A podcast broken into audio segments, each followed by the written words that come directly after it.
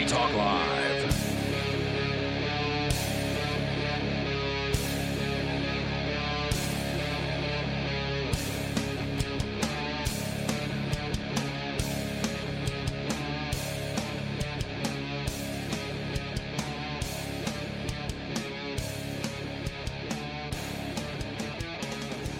It's Free Talk Live. It's talk radio that you control. And 603 283 6160 is the phone number for you to call to get in on the conversation with us. That is 603 283 6160. And with you in the studio tonight, you've got me, Bonnie, Jay Noone. And Joa. and we have a lot of stuff to talk about tonight, as usual. There's a lot in the news, and I titled this um, show. I tried to make it like shorter than the typical saying that I'm talking about here, but I titled the show "FBI Agent Gets Taste of FBI Medicine." I had to shorten it a little bit. I- I was going to put a taste of his own medicine, but he got carjacked. An FBI j- agent got Oh yeah, I heard about that. carjacked on Capitol Hill, it says. Well, I mean, this is how karma is going to work, right? I mean, we're all going to be mm. subject to it someday. Yep. Whatever you present to the ether, the ether will return to you at some point in time. I really believe that. Do you believe in karma? Yeah, Joa? yep, I do. Um, I think it's funny that it's uh, happened to an FBI agent. Right. It's wicked karma, and like I, I think it happened to a congresswoman as well. Hmm. It did say it's a string. It's one in a number of incidents of carjacking. Uh, sorry, jacking happening in Washington D.C.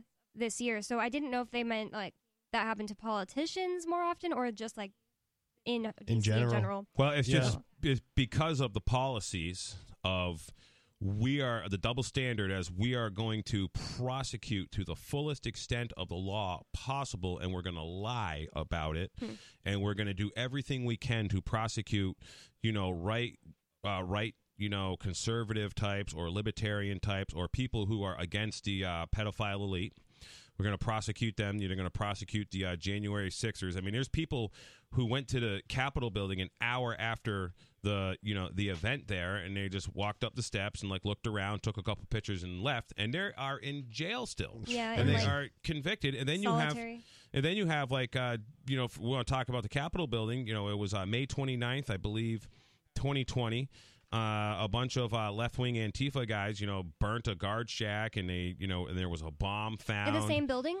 well, this was at this was at the Capitol building. There was a guard shack, or or, or the White House or something. I think it was the Capitol building. I don't remember all the details, but no investigation. You know, the the most heavily surveilled you know uh, area you know possibly in the world, and there's no investigation. Nobody's you know looking into it. And this is just, you know, classic. I mean, like um, Joa, you and I were in court for for one of my wife's hearings last summer, and you caught on live stream somebody, uh, you know, was um, like had a DUI and they like went off like the road and they like Oh yeah, and the bailiff's property. son was uh, like a retired bailiff, and his son, his son was the one. And and let's let's be No, very no. clear: a bailiff is a member of, of the parasite class, and also he and if he's retired, he's collecting from the judicial pension fund, which I really want to no, talk about. the the the his kid stole a cell phone and brought it to one of those cell phone uh, exchange things. You know, you just put it in the machine. It tells you how much it's worth, and he tried. He sold it, and he got Oh, okay. cash, and he got caught. He got, got he got caught Theft. stealing it, and yeah, and it was a a retired bailiff's son, and he had to plead guilty, and they basically gave him a slap on the wrist. It, anybody else would get way more punishment than that. And you got that and they on front video. lined him. They front lined him. They put him right right right Yep. first. They gave him special treatment because he's of a protected class. That's because right. he's a member of the parasite class. Who's this? Uh, this was uh, at, at a court hearing. It was a bailiff's son. Oh. Uh, I, I thought it had something to do with the DUI, but I, I was no, wrong. But no, yeah, he stole a clarifying cell that. phone. So even worse, there's an actual victim. Theft. How did you find that? We were there for uh, Jay's. Oh, for uh, the guy. Yes, the guy that went before you guys. He was crazy. Yeah, and like, he, like, yeah, he was and like hung out. talking trash to us, and yeah, like he was like talking trash about Ian, not knowing it was Ian. He was like saying, um, those freaking people, blah blah blah. There's like Right. pedophile or, or whatever. Well, Yeah. so, so so this is how deranged everything's going. So now what's happening is, you know, crime. You know, the bottom line is crime in these cities with these you know, hardcore liberal, um, libtard is like to, uh, how I like to refer to it. Policies, because liberal actually means freedom. You know, what's you know, the people who are considered liberals are actually not liberals; they're they're Yeah. commies. Um, but they are. Um, so what's happening because the crime's so rampant? Because like Joa had just pointed out here, if you steal a cell phone, you're just going to be let off scot free. There's not going to be anything to do. You'll probably plead guilty. I If your even- uncle works for the government Right. or whatever it was. um, or even It if was you're his, it was his father. Oh, his father. yeah, y- and and you don't even have to have that political you know connection because if if uh, uh, they don't care what you do to anybody, but if it's a crime that is per, you know against a state, which there's no such thing as a crime against a state because the state cannot be injured, the state is, doesn't have any rights um, that can be violated. Uh, so, but if it's anything like that, it's going to be maximum penalty. But if it's like shoplifting, if it's like you know these snatch and grabs, if it's like carjackings, like the police aren't even you know responding to those kind Oh, of they'll things. never even investigate. These cases will just fizzle away in their system. Right, right. They'll Rape, never they ever don't check. Go and check the rape kits. Apparently, at a lot of these uh, police stations, Right. they just I've- sit there unchecked. Or whatever. I've heard that uh, people who get their cars stolen, like the the return rate on a car stolen is very very low, especially the police doing it. Right. Oh, yeah. Right, because they're not. There's no incentive for them to do that. Yeah, we ha- I have this long story we could get into if you guys are interested. Well, I'd like to Um, bring up one more thing. An- another example of this: San Francisco, which is turned into a third world s hole.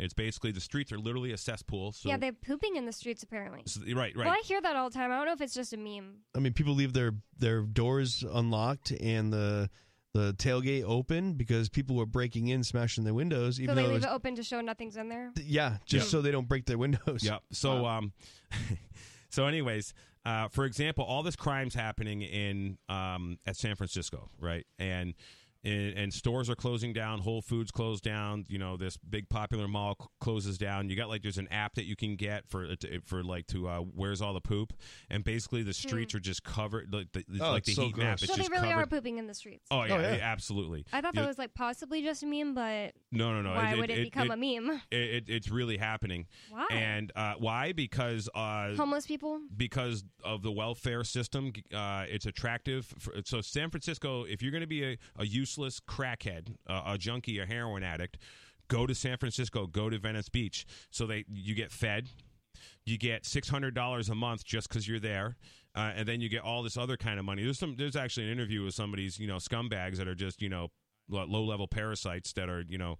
Um, you're doing the drugs, working the system, and uh, and they get earn their dope. They just get a free dopamine hit from Health and Human Services, so they just poop right on the street. Ew. And so. Well- so, anyways, uh, all, while all this is going on, there's constant breaking and enterings. There's constant, um, sma- uh, uh, what do they call them, uh, smash and grabs. And just like, stealing from stores right, yeah, that's what the very smash and grab casually is. because yeah. they can't stop. Yeah, anything. and they're just stealing and like, like and and like the um and you get prosecuted in like New York City, D.C., uh, San Francisco, L.A. if you try to defend yourself because it's you must retreat.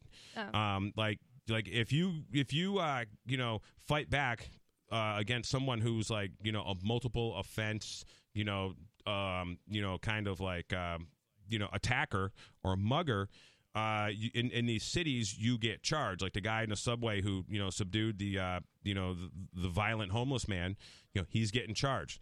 So Elon Musk, when he uh, gets the uh, building, you know, uh, gets Twitter, he has a uh, uh, a sign put up, a new sign put up on it, you know on his building. One you know that it's he in San Francisco. in San Francisco and. And the uh, code, X, yeah, X. X. They put an X sign instead of Twitter or something. And the code enforcement came after him and wrote him all kinds of. It was pretty and big and obnoxious. I gotta say. uh, because he because he put this sign up. that just had X. Yeah, and and um and and it like right right there is just an example. But if it was if it was Google that did that, they wouldn't care. Probably not. Yeah. Yeah. or, or or if it was Facebook I mean, because the same thing happens even on smaller levels, like in Keene, New Hampshire. Yep, absolutely. There are all kinds of signs out that, um, you know, say something like, "Oh, come to the this college building because we're doing arts and craft day" or whatever. And I've never heard of anybody getting those taken down by co- code enforcement, but the Mighty Moose Mart, who is run by libertarians, had this sign that's just like it stays in one place, but it's like a flag, and it's like a long skinny flag, and it said "open," and they made them get rid of it because it's technically they say it was technically a sign that was in motion because of the Oh, wind blowing a, on. a little flag. I know It's like the sign wind laws can- are so ridiculous. Yeah, the signs, any sign can blow in the wind and move, but They're they don't picking all and get- choosing yeah. who can have these freedoms. Yep. Right. know? And, and, and it's like a perfect example is the case against my wife. Like, for example, they are, um, you know, l- literally have, I, a friend of mine says that they have probably burned about $25,000 worth of tax resources so far trying to prosecute my wife. Wow. you know, so you got all these parasite uh, prosecutors that work for this, you know, the prosecutor's office. You, know, you get that entire office. You know, you send them the paperwork. They got to read the paperwork. They answer it. You know, th- these guys, you know, they're getting paid, um, you know, uh, you know, pretty decent salaries. And the salary is actually the cheap part. The benefits that these guys get, and the, and the pension funds that they're getting funding, um, you know, and their health care and their annuities and you start just and, and then the infrastructure and they all get state cell phones. Um, you know some of these guys are driving you know state you know cars that are owned by the state so the state's paying for the fuel Oh, yeah. you know for like you know the police and whatnot and you know investigators and, and all this stuff. And then the you know what, what a judge costs to have on a bench. And then you got to have all the security guards and you got to have and also to make sure to enforce all this auction action you have to have a standing army of sheriffs and state police and lo- and all these cops and you know bailiffs and all this stuff. So these courtroom and if you look at a courtroom, I mean, it is the most expensive building you could possibly build. Yeah. Right? I mean, if They always if- make them so fancy. Right, government buildings are the most expensive buildings you could build. They're Oh, built yeah. with all this fine polished granite and marble. I don't know if anybody's ever worked on granite before or polished granite. I did a little bit as a teenager, and you know it takes you know hundreds of hours. There's probably that like that that courtroom in well, uh, Concord? The in Concord? federal The one? Have you federal ever been there? courthouse. Because that's like all of polished Oh granite. yeah, Well, I and think. stainless stainless steel everywhere. stainless It's steel, crazy. and then isn't that granite? Uh, the it's not marble, right? The stone Yeah, in there. It's yep. like the entire thing is made of granite, Right, And so- it's polished. So it'll cost you like 15, 20 grand to get like a granite countertop in your kitchen, Hmm. right? And you're buying it from a private contractor. You So know, imagine that's a just a four-story slab. building Right. that is huge so a huge four story building. with a statue. So so if if it costs you ten grand to get granite granite cou- countertops in your kitchen. And the government buys the same exact granite countertops from its special approved, you know, granite distributor. Uh, it's going to cost one hundred and fifty thousand dollars or three hundred thousand dollars because that's the way the government works. And then you got to maintain a prison to have all this stuff and a staff. So the amount of money that is costing the taxpayers, for example, just to prosecute my wife over a frivolous, you know, BS charge, uh, you know, is is absolutely ridiculous. And um, if anybody is upset about that, they should definitely send a letter to the Merrimack County, pros- you know, uh, elected DA. I forget his name, but you can look it up. And uh, let them know about it. Uh, you know, with, with, especially with you know when, when it comes to um, you know this uh, malicious prosecution that they're doing a lot. and um, so I've been working on an affidavit, late, you know, to expose this uh, malicious prosecution. I'm going to ask for uh, uh, the Judicial Review Committee here in New Hampshire to investigate the Merrimack County prosecutor, investigate Superior Court, investigate Circuit Court, investigate Concord Judicial, uh, I mean Concord Prosecutor's Office, and the Concord Police Department. And I started going through this list of all these people and so you got you know the new field eight you know all these people who have been um, wrongly uh, prosecuted by the state of new hampshire its actors employees officers and agents and uh, you know all these cities towns municipalities. I mean, look, they lied about uh, my case already. Like, so I filed a complaint against Don Bolduc for assault. And they they saw it. they haven't gotten back to You- you, have they? no, they the, the the chief said uh, he didn't see anything. So- no, no, yeah, they did lie about that. Sorry for breaking that. Uh, you can finish that ID or sentence, but I am asking if they ever got back to you for your next court date. No, not yet. That's crazy. Yep. Whoa. So, so, anyways, yeah, what they'll do is they'll they'll send you a letter to an address that you're probably not going to get it at, and then they're going to put a default warrant out for you for not showing up. Because, Maybe. because that's well, yeah, generally I, how w- they work. I was there. He told the lady on the phone like he doesn't have an address, Yep. and she was like, "Well, you're just gonna have to keep calling back." So if they do I have that, been. Dude, that would be crazy. Yeah, like and, and you know they have a duty to serve you. You don't have a du- duty to serve them Mm. because they are supposed to be public servants. But the problem is, is you know they're not certainly not acting like it. So, anyways, getting back to what I was saying with his double standard and everything and malicious prosecution. Oh, uh, Joa, well, like with your case where they've lied, you need to put it in an affidavit and you need to send it to uh, whatever legislative committee this is and whoever your favorite state state uh, representative is, and you need to command them to do something about it in this affidavit. Well, yeah, the chief of police lied and the DOJ lied about Don Bolduc, uh, how I said he elbowed me, and they said no, he didn't. You know, I, we didn't see anything. And there's video of this, right? Oh my god!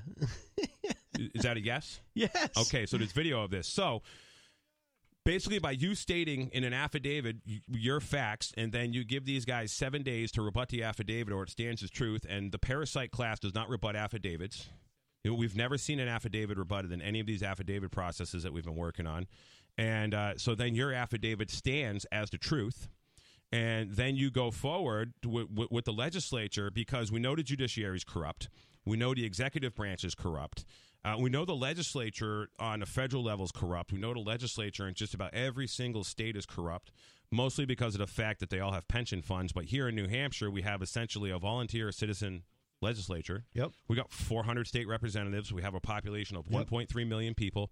And the state leg- legislatures get a stipend of $100 a year, so they're not getting a pension They're fund. not incentivized to be a legislator, Right. other than to do good. Right. Well, I mean, you do have bad people. in- supposedly.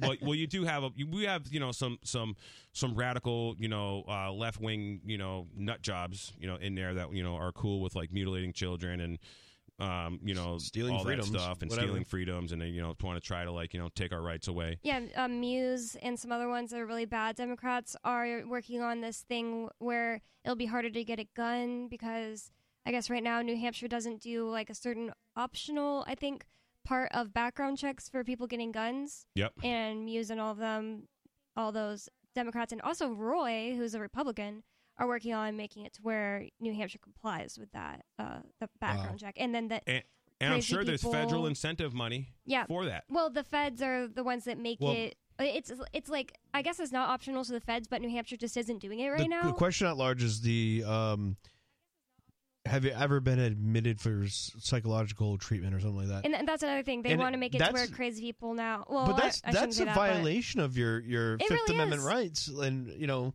Fourth Amendment rights. This is like Well, you know oh, oh, HIPAA Roy laws said it's would okay. say Roy said it's okay because if they prove that they're better now, then they can uh, get their rights back. yeah okay okay. Yeah. Well, hey, It's such a lie. Um, you have a right to bear arms. The, the New Hampshire Constitution is pretty good on your right to bear arms.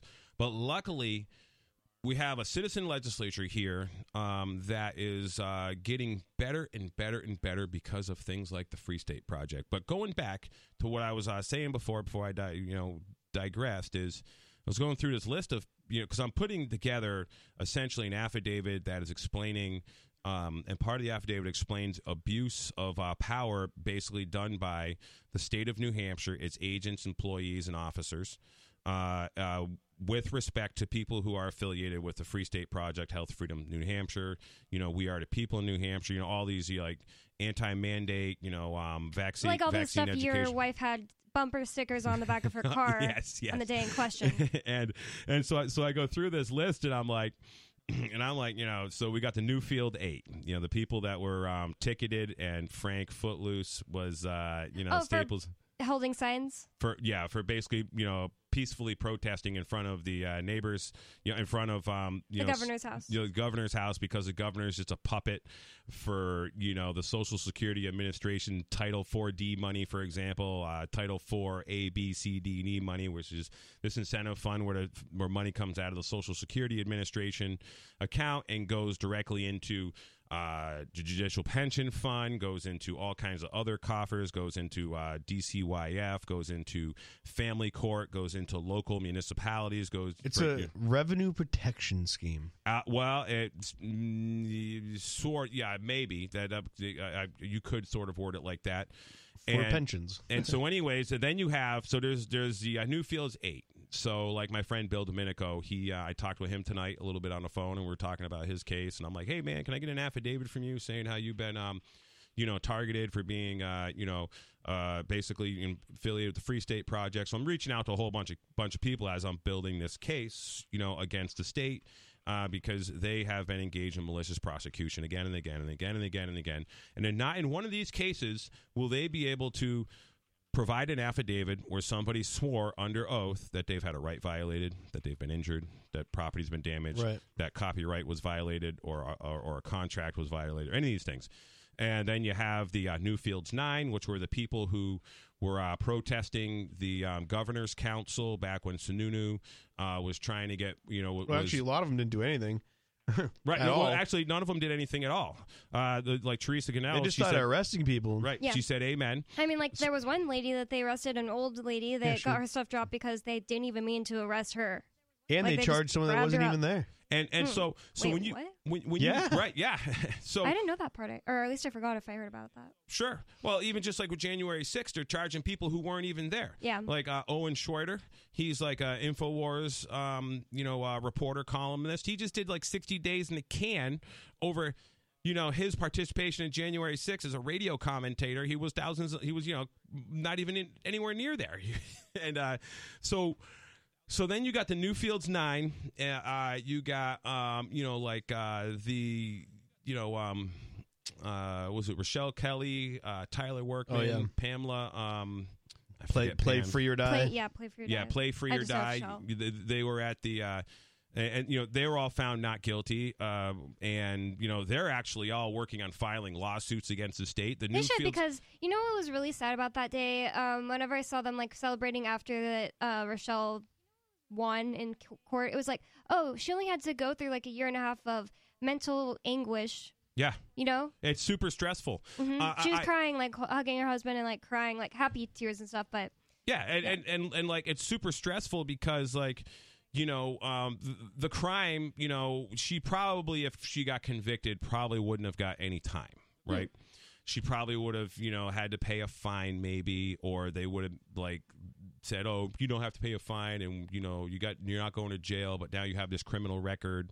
and then Right. you know and then the next time you know the concord police decide to pick on her because hey, she's another one And they Yeah. did. They did. She- she they had- did though. They Oh, did oh yeah, after they that. kept like pulling her over and stuff. Yep. Well, well, so Weare PD really screwed with her. So she was Oh. from Weare, New Hampshire, and Weare Weare Police is a horrible reputation. I've heard that. Yeah. Um, so the Weare Police has been sued multiple times over all kinds of stuff. So uh, Carla Gericke won a lawsuit Oh, against yeah, them that's true. for uh, because they charged her with wiretapping. Mhm. Uh, William Kostric won a lawsuit against them. They charged him with wiretapping. Uh, there was some guy who had the wrong species of salad in his pocket, and this uh, cop, uh, Sergeant Kelly, goes to do a, a drug deal with him. Uh, that has cost his town of Weare multiple millions of dollars now. Whoa. That particular, oh, people of Weare are so upset about this, but we'll continue this on the other side. More coming up about the karmic uh, consequences of being a terrible government person. It's 603 283 6160 is the number to call. It's Free Talk Live. More coming up.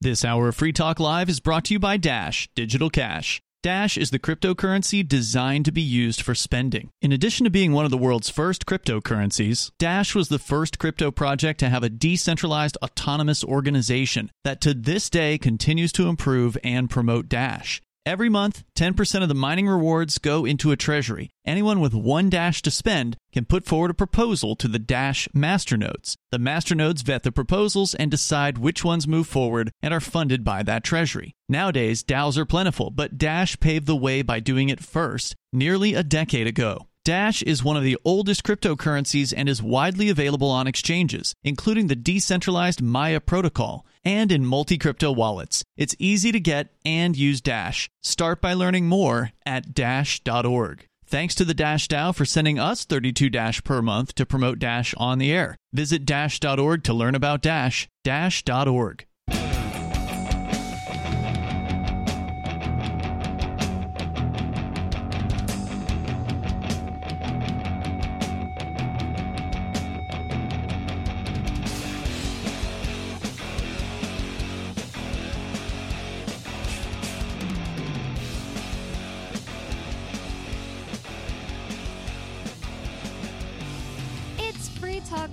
It's talk radio that you control. And 603 283 6160 is the phone number for you to call if you want to get in on the conversation with us.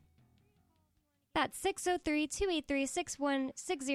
And with you in the studio tonight, you've got me, Bonnie. Jay, And Joa.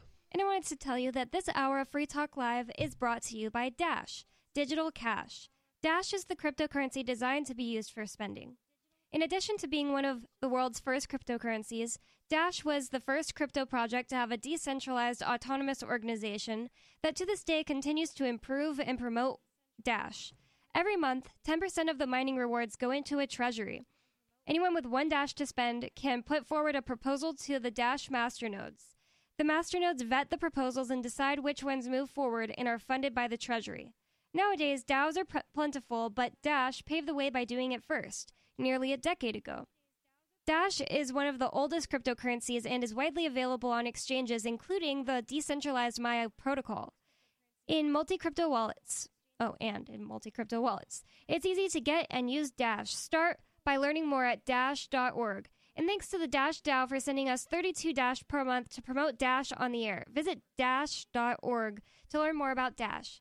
Dash.org. And before we get it back into the conversations we were having, I did forget that we had a caller on the line. So, oh man, he dropped off. Sorry, Major. Major, I didn't mean to leave you hanging. So if you wanted to get in on the conversation, please call back. But for now, I'm going to go to Rob from Vermont. Rob, what's on your mind?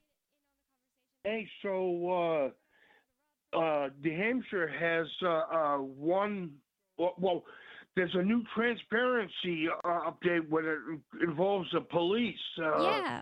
The New Hampshire Supreme Court ruled four to one in a decision to, uh, you know, for police uh, files to be, you know, requested by the public. That's that's awesome. You can now do a um 501 or sorry um what's it called 91A. 91A request on police disciplinary fi- files like that should have always been the case Yeah. but um as of I think November 29th that got ruled on in the Supreme Court. They probably really didn't want that to happen. and I keep forgetting I'm going to do this but I'm going to go and I'm going to request like all of them from a certain date yeah, in Keene. Yeah, Yeah, I'm actually going to go uh, request them from uh, Concord PD. And in fact, I think what I'm going to do, my, uh, my, my public records request is uh, all the people that I have on my list that have been uh, wrongfully, you know, prosecuted and charged by Concord PD. Uh, and f- w- so the police officers involve all of them. I, that's that's a really great idea. Thanks for um, uh, reminding me of that, Rob. I did. Yeah, thank you Rob. Rob did actually send me Yeah. a, a link about that if, uh, last week or something, or a few days ago. Me too. That's where I heard about it, and I posted on Twitter, and then I kind of just forgot because I wanted to bring it up on the air. So thank you, Rob. Anything else? Yep. Um, well, no, I, I was just going to say that, you know, if you've ever, you know, had any problems with the police or or know of a bad police officer in New Hampshire, you know, do a FOIA request on them. yeah, You know, and go public about it too. You know? the- to share it with the public. You know, these people need to be called out. Absolutely, yeah, that, yeah, that's great advice, Rob. Uh, and it's not a FOIA request in, um, in New Hampshire. It's called a 91A, and in fact, you don't even need to use RSA 91A. All you got to do is state the constitutional article for the you know the Constitution for New Hampshire State has an article that says right to know. So we, we don't even need to write 91 uh, you know RSA 91A. You just say under the Constitution for the right New Hampshire. State, uh, you know, Article whatever, um, uh, you know, right to know. You know, I demand to know uh, if there's been any disciplinary action, if there's been any complaints, uh, have any affidavits been signed, has you know, you know, been brought against, uh, you know, officer so and so, you know, and include the badge number, and then you know, just just be you know nice and clear about it. Well, thank you so much, Rob, for the call. Um, that's definitely important, and I did want to bring it up on the air, so I'm glad that he called in about that. Um, I'm me. I told Ian about it like right away, and he was like, "Wow, somebody should go to Keene and Yeah, request that's a like good idea. all of them from a certain date. I'll, yeah, I'll go do I would, it. I would do all current officers and, um, I don't know, maybe the last like ten officers because like they they leave the department and go somewhere else. Yeah. So you might want to get a few few that have left. You know. Yeah, I was gonna say they'll probably be able to give me some that have left. It'll probably take a long time. Um, Ian went and requested maybe like October of 2020 about um every um arrest that had been made concerning weed since it got decriminalized, and he didn't get it until like February of 2021. Wow. Yep. They just they knew it was him and they just put it on the back burner. I guarantee you it. Probably. Well, uh, I'm totally going to go do that. 603-283-6160. I'm sorry about that, Major pain if you didn't hear me. You can call back. I saw he, he was on the phone, and then I covered up the screen with my other window, and I forgot that he was on the phone. So sorry It about that. I tell you what, the disciplinary action it just says that the the chief or whatever, their superior, you know, took good action. But the reality is, like, if a town doesn't have any, it makes you wonder: is um, I mean, they could be really good cops, but or say the superior, the chief, or whatever, is actually corrupt too. You know, so that's why they're not allowing the complaints to go through, or like they're not disciplined and stuff like that. So. so you think that it's possible that there will be none in a town? If if if that's if that's happening, then probably the superior, the chief, or whatever is No, right. in on it. You know, Yeah. or you know, they're not as aggressive. They actually could be good. That'd be surprising if there was any that had zero. But moving on, we opened up the show tonight talking about this FBI agent who got carjacked near Capitol Hill. It's just kind of like a funny story, in my opinion, but there's a lot to unpack here. It says an off duty FBI agent was carjacked on Wednesday afternoon near Capitol Hill, authorities said, adding to the sharp increase of similar incidents in D.C. this year. About at about 3:45 p.m., two armed people took the vehicle belonging to the agency, said Washington D.C. police and the FBI's Washington field office.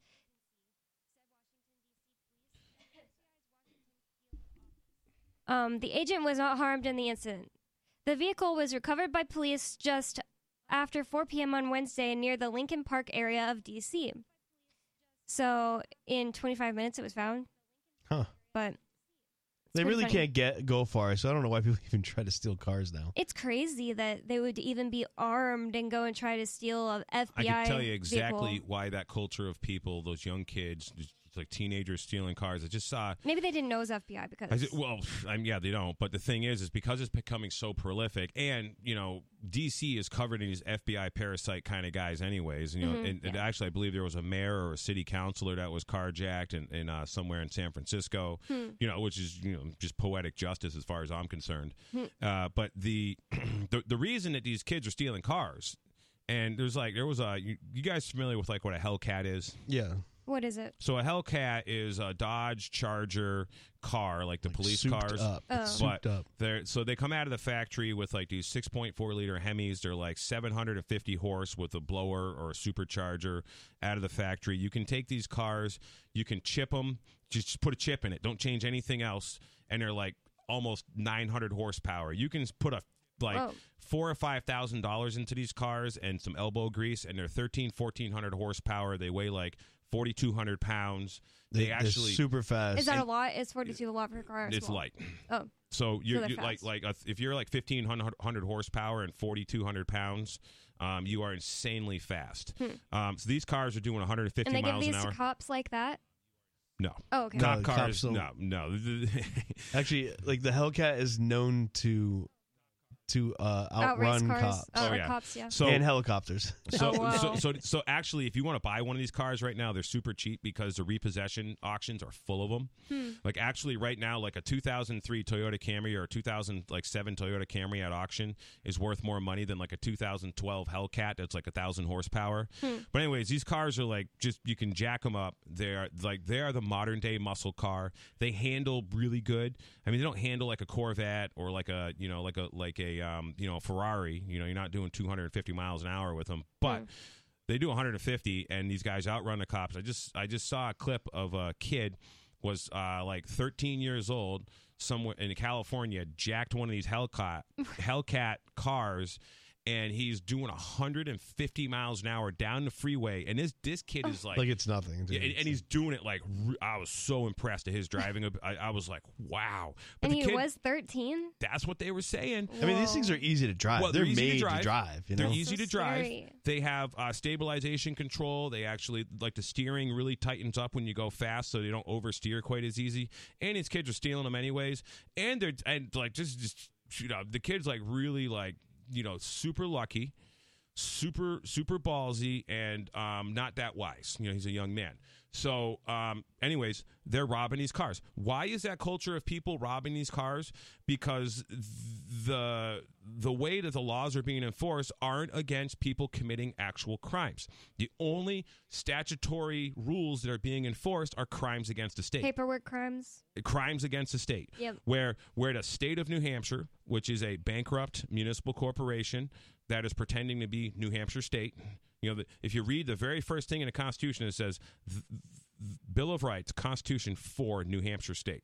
So, the, Well- the- a- anyways, they um, so you're saying those are two different things? Yes. So the state of New but Hampshire is a corporation. cops want to pull people over in certain ways because it gives them a notch on their belt and they get promoted. Oh yes, so yes. But they want to do those things, but not because they care about the community. They care about their pension. They care about getting promoted. But but here's what happened when you grow up in a culture where you idolize people who commit crime because that's what because you're a little boy. Um, And you play GTA or and- whatever. and- and- yeah, that too, right? You I'm, know, I'm serious about it. I know some and, people and, think and that's let's let's be clear here. Um, I you know GTA. I had to think about that, but that's Grand Theft Auto. Yep. So Grand Theft Auto is a game where you can like you know go rape a girl. Yeah. You can go to a hooker and you know exchange dollars with her Or not You- pay her, you, and that's you can, rape. You can shoot the hooker when you're done. You know, Mm. you can run her over with the car that you just stole. You can kill the cop. You can do all this stuff. So when you have single moms that are on welfare, that are you know got multiple baby daddies, because that's what happened. That's what the culture's turning into in these inner cities, and uh, and then so these kids are you know being pacified with internet devices and and they're gaming. And the state is providing the internet device. The state of california for example provides uh, computers for kids. So these kids uh, use these computers and they and they can you know basically for you know not a lot of money they can modify these computers into these like driving simulator things. And actually that was one thing a, a kid had told me is that uh, that he had first drove a car at like 16 years old uh, this was like six or seven years ago, and he was like, "Oh, the driving is, you know, his, when he went to um, driver's ed, the, the guy was like, "Wow, you very, you like, you did this You so know how to well." He goes, "Well, I've been playing Grand Theft Auto with uh, with the driving simulator, Whoa. you know, for like ten years. so like the kid understood about just yeah, you know dr- how to drive right Mm-hmm. so like the kid learned how to drive essentially from the computer so these ki- so just like you said and they idolize this culture of like um you know Rap going music. to jail Yeah. rap music you know um graping hose uh you know uh, Well, now- doing drugs Now, uh, Grand Theft Auto has um, these mods where you can either pretend to be a cop and like pull people over because you Hmm. actually get them on infractions, oh and then that'll get the authoritarian do- authoritarian dopamine hit going Yeah. yeah, no, it brains. does, it does, yeah, exactly. The, a lot of the kids that do play that role are like cops' kids too, and Yep. then the other side of things, like you know, going to do your drug deal or going to play for pink slips, like and race your cars. Um, if you get caught doing those things and the cops catch you, there's consequences in the game as well. right right It's it's really wild how they set it all up, but Literally it's so- teaching people how to do crime. so well what they're doing that I, it's, I, it's I a didn't- modification to the game, and you can do drug deals, Mm. and you make profits. You, that's how you earn money. Hmm. But like, there's actual other people playing the cops, watching you, and they'll do patrols and like stuff so stuff it's like, like that. you versus the cops. yeah, like real scenarios. So what you're doing, Crazy. what you're doing is you're fanning the culture war. So now you're creating this authoritarian, um, you know, dopamine hit. So so what, like I talk about in my investing in our posterity, uh, you know, lecture series is whenever whatever children, uh, uh. Get for a dopamine hit as their brains are developing, young brains are developing, and actually, I, th- this is super super true up until six years old. It's it, it's very it, it, well, it's true, but even up for men up until twenty six years old, whatever your brain's being programmed because it's still developing. Women's brains they say develop, stop developing about twenty one years old. Hmm. So with the uh, w- the- when you bring that up, now you got a, this authoritarian class of kids uh, that are being programmed to be this authoritarian. They want to be the cop. They want to be the white knight. They want to be the hero. And maybe a lot of them don't even want to be authoritarian, but they start getting the dopamine hit through the video game.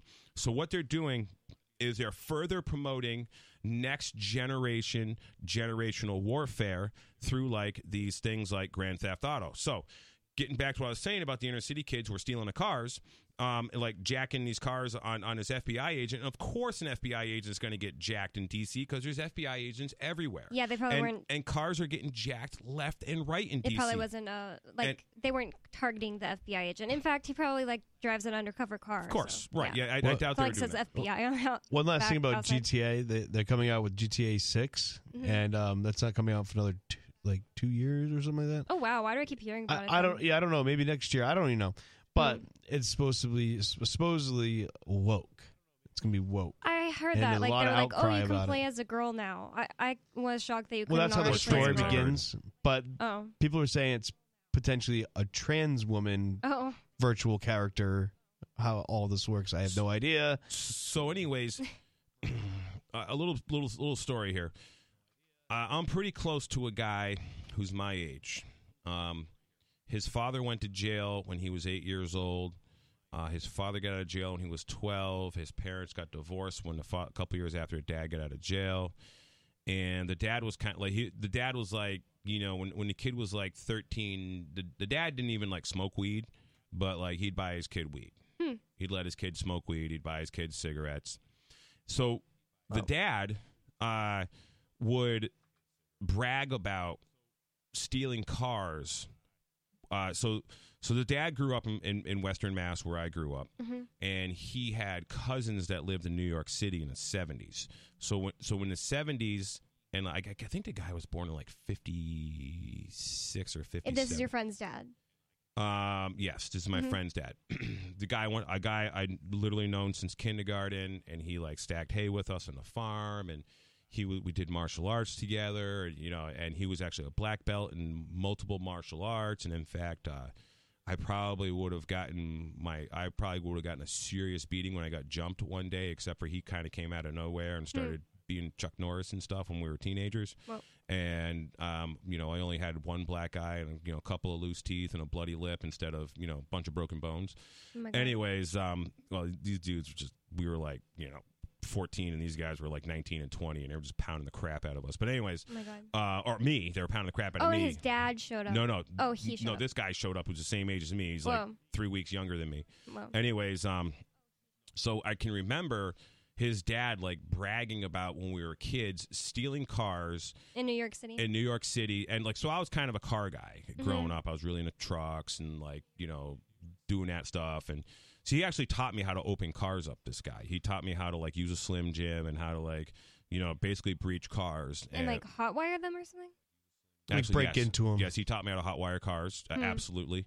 Um, he taught me a lot about auto mechanics. Actually, this guy like kind of like uh, taught me how to weld a little bit. He, Hmm. he he was a super skilled guy. You know, he knew a lot of things, but he he grew up with some bad influence in his life, and he never got in trouble. Actually, he didn't even go to jail for stealing cars. He went to, I don't even know what he went to jail for. Something stupid he did. It was actually a white collar crime he went to jail for. Like Fraud or It something. kind of um, proves something- what you've been saying. Like they don't care about real crimes; they'll get you for some kind of So- paperwork infraction. so, like the his kid Not paying taxes. We're like Yeah. we're like 16 years old, and his kid is um is uh, all of a sudden uh, no, uh, we're like 16. I'm driving down the road somewhere, and I see this guy like run out in front of me, waving his arms, and I stop, and it's this guy.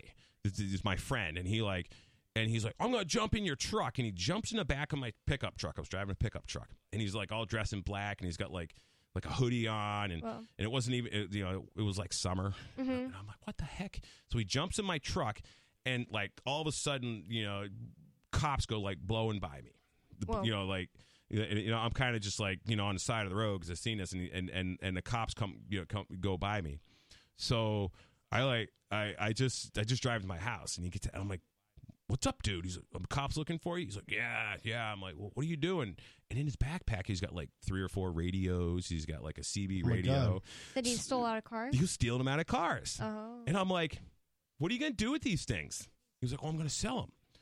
I'm like, dude, they're, they're not worth, like, you could have just made more money working at Walmart stacking shelves and what, like, he's stealing, like, these garbage radios. Oh and, like, wow. and they're not even, yeah, they weren't, like, anything that was, like, valuable. And he, but Oh the my thing sorry. is, how old was he? he was, uh, I was 17, so he must have been 17 hmm and um and we were both still in high school like we Yeah. were going to high school together and he's like doing this stuff Uh, and and i'm like Um, Well, factory radio, radios are actually still worth money.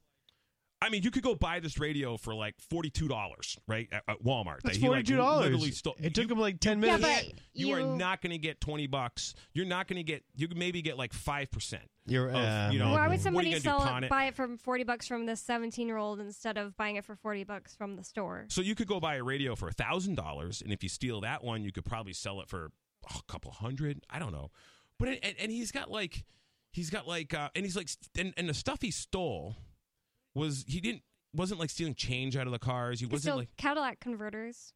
yeah. nah. I, I don't know. I just always hear that do so that many people three steal minutes. and sell. Well, well, that, so back then, like in the '90s, Cadillac converters weren't worth like 800 bucks like they are today. Right. Uh, 'Cause Like the catalytic prices. converter on your car out there would probably bring eight hundred dollars. hmm. Um, actually, remember that Crown Vic that um uh, Ian Nobody used to drive, Oh, well, or, I or guess, yeah. nobody. Yeah. But those catalytic converters are worth like twelve hundred bucks Whoa. because they have uh, you know the, the Crown Vics from the uh, early two thousands Hmm. because they got big motors and you know they got dual catalytic converters because they're like kind of set up as cruisers and stuff and they're high performance.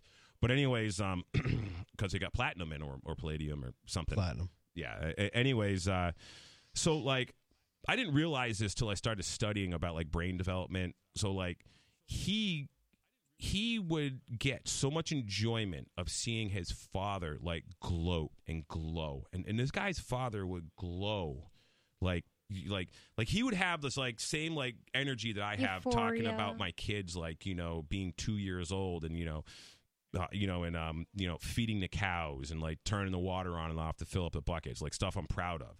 And like this guy, like emulated like pride uh, and just like you and, and just joy over talking about his accomplishments of stealing cars, and he was bragging. And, and and he he had kind of a conscience because he was helping these city kids steal cars because this guy grew up in a junkyard, but his like parents were div- the father grew up in a junkyard, and his parents were divorced, so he would have to go like to the city for the summer all the time to hang out with his mom. But he basically lived on his dad's junkyard uh, and when he was growing up in upstate New York. So he understood how to like open up a car because he worked on cars. So he would help these city kids steal cars. And then he helps these guys stealing cars, and then like steal a car that's got like a baby seat in it, and and and they're like, "Dude, you got to go bring this car back. You know, this is belongs to a mom. You you can't do this." You know, he, he was one of those guys. He was like, you know, sort of had a conscience about him. But what was interesting? So this guy I'm talking about, my friend, really got in. He got so high off stealing cars. Like he, I'm not stealing cars, stealing stuff out of cars. He didn't actually steal cars. He actually never really drove a car, Hmm. but he he, and then he got in with like so so what what started happening is he started selling like the ra- he was stealing radios out of cars is what he was doing and just like CB. I remember he Probably make more money uh, jacking the tires a- yeah because th- it's easy to flip tires. It's not easy to flip radios. But also, like, he lives in like Western Massachusetts, and he's 17 years So- old. Like, was he gonna have any success selling something like tires? Like, wouldn't somebody be like, Yeah. "Go give this well, back here's, to well, well, here's old the man thing. He- Jenkins"? He, probably couldn't take a tire off a car. He wasn't that competent, but he could Oh, remove a geez. radio, and he Mhm. wouldn't even do it right. So he ended up started stealing like two way radios and like CB radios out of like this construction equipment and like this trucking company. It's pretty smart. And so he starts hooking up with these guys in Springfield, Mass, that are that are um, trading him drugs Hmm. because Yeah. that's the only way Sounds he like could fence the stuff. So this dude got hooked on drugs. Uh, He like OD'd. He like had all kinds, and and literally like he was like 21 years old, and he's been a ward of the state ever since. So he's Wow. like living in a mental institution. He's like That living in halfway houses. His life is just trashed. But that was because he emulated his dad bragging about committing these crimes. And went, and he didn't have a dad during formative years because dad went to jail. Hmm. So he just wanted to be like his dad. and then he's getting his dopamine hits, stealing worthless radios, and then Yeah. doing drugs. So it makes sense. 603 283 6160. More coming up. It's Free Talk Live.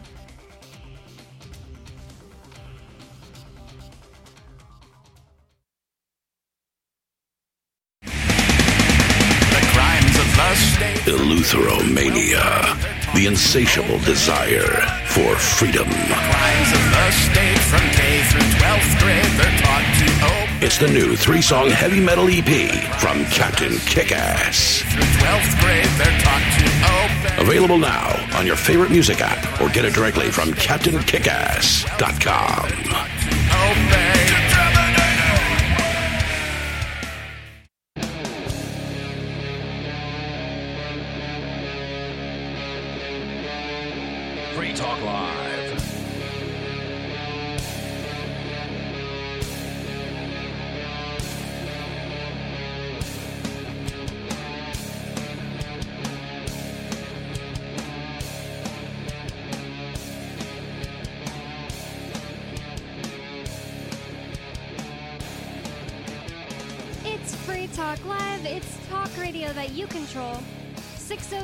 283 6160 is the phone number for you to call. That's 603 283 6160. And with you in the studio tonight, it's me, Bonnie. Jay. And Joa. And I wanted to tell you about Forkfest 2024. Join liberty minded voluntarists, anarchists, and libertarians from June 13th through the 16th for the 8th annual Forkfest at Rogers Campground in the beautiful White Mountains of New Hampshire. Forkfest is the fork of the Porcupine Freedom Festival, which has sold out in recent years. Forkfest happens the weekend before the Porcupine Freedom Festival. Forkfest is decentralized, which means that there's no ticket cost and no one is in charge. All you have to do is join or to join the fun is reserve your camping site, RV site, or motel room with Rogers Campground for June 13th through the 16th. You can find out more at the unofficial website, forkfest.party. You can also connect with other attendees on the Forkfest Telegram and Matrix chat rooms, as well as the Forkfest forum. You can find links to those at forkfest.party. We hope to see you there June 13th through the 16th. Forkfest.party. Will you guys be going? Yeah, um, I haven't bought tickets for PorcFest. I, I, I haven't gotten a um, campsite yet. Uh, you know, I tried pretty hard to like you know get money to do the man camp. You know, it's it's like expensive for me to do man camp. It's like a whole week of prep before I go. And it's a lot of stuff to bring up there. I got to make two trips back and forth. You know, bring up a whole nother trailer, and then it isn't really something I can actually like that blacksmithing and forging. I just can't do it with my kids. Mm-hmm. It's So, young. Well, yeah, they're just their frontal lobes aren't, aren't you know you know totally developed to their brain, so I can't like have them you know my three year old or two year old be or or they'll be four and three. I can't have them you know hanging on to uh you know. Put you know, forging iron, you know, in a hot forge. It just it doesn't work. I, I actually both my kids do blacksmith, but it's with cold iron, and they basically just take little pieces of metal, and they I got a little set of tongs set up, and uh, and then they take a little hammer and they just bang it on the anvil. You oh, know, so that's kind of a way to like learn before they Yeah, can do yeah, it hot. yeah, That's cool. Yeah, well, yeah, can't do it hot. It's just dangerous, you know. Mhm. Um, that's why my you know cutoff is six years old. Because at six years old, most kids understand you know things are hot and things can burn. Mhm. And, and the funny thing is, is the only people who've really gotten injured doing man camp have been adults, Oh, not kids. Yeah. but uh, hey, when, when we um uh, left off uh, in in the last segment, I was talking about how you know this guy, this kid I grew up with, who um, had all the great, all, all the same you know sort of upraising I had. We and you know except for his father went to jail and like you know his parents got divorced and stuff. But my parents were divorced too. Um, actually, my dad went to jail for a little while. oh, but, when um, you were alive, when you were a kid. yeah, when I was uh, eight years old. Oh, He he was in jail for 30 days. He was arrested. Um, he was targeted by the FBI actually. who watched you? uh, Uh, oh, my grandmother, and Hmm. we had a lot of friends. You know, my stepmom was Yeah. there. Um, oh, okay. but anyways, my dad uh, went uh, went through a, a, a jury trial. Uh, he defended himself, no lawyer, and he won.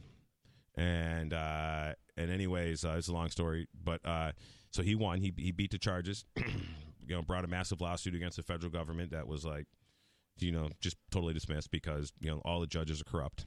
Mhm. Uh, so I learned that a long time ago. Uh, but anyways, the moral of the story is is like I I hear people talking about like you know doing stupid things. Like these farm kids you grow up with are like, oh yeah, I used to get drunk and smoke a bunch of weed and go ride my dirt bike all over the place. And they're Hmm. like, these guys are like forty and fifty years old or thirty five years old, and they're like, and they're bragging about this crap in front of their kids, Mm. you know. Or, and that's just one example. Or um, you know, just things like that. So it's like you really got to It's be like you really want your kids to think you were cool, so you're bragging Well- in front of them about something you can't do anymore, like the old days, what they're doing is they're bragging to their buddies about the dumb things they did. and they think that their kids won't and, be affected. And the, ki- and the kids are there. They're not like Mhm. sitting there telling the kids like exactly what okay. you know. The ki- kids are kind of like listening, you know, third party. yeah, And yeah. My mom thinks that I don't remember so much stuff that she talked about in front of me. and and I remember being one years old.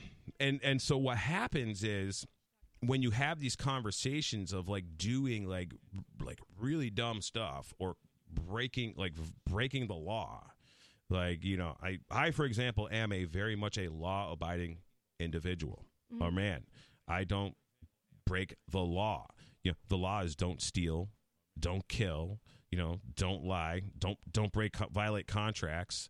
Uh, you know, I don't do any of those things. You know, all, all this statutory stuff is not law. It's Yeah. you know private municipal code of these you know bankrupt corporation calling itself state of whatever. So, anyways, the um, uh, so and, and this goes the other way too. Like like one of the th- uh, so, and, and I kind of interrupt people. You know, when you're talking about doing drugs, like ripping lines of coke, for example. I heard a guy talking about mm, in front of his kids. Yeah, his kids were like just you know right there. What about your kids?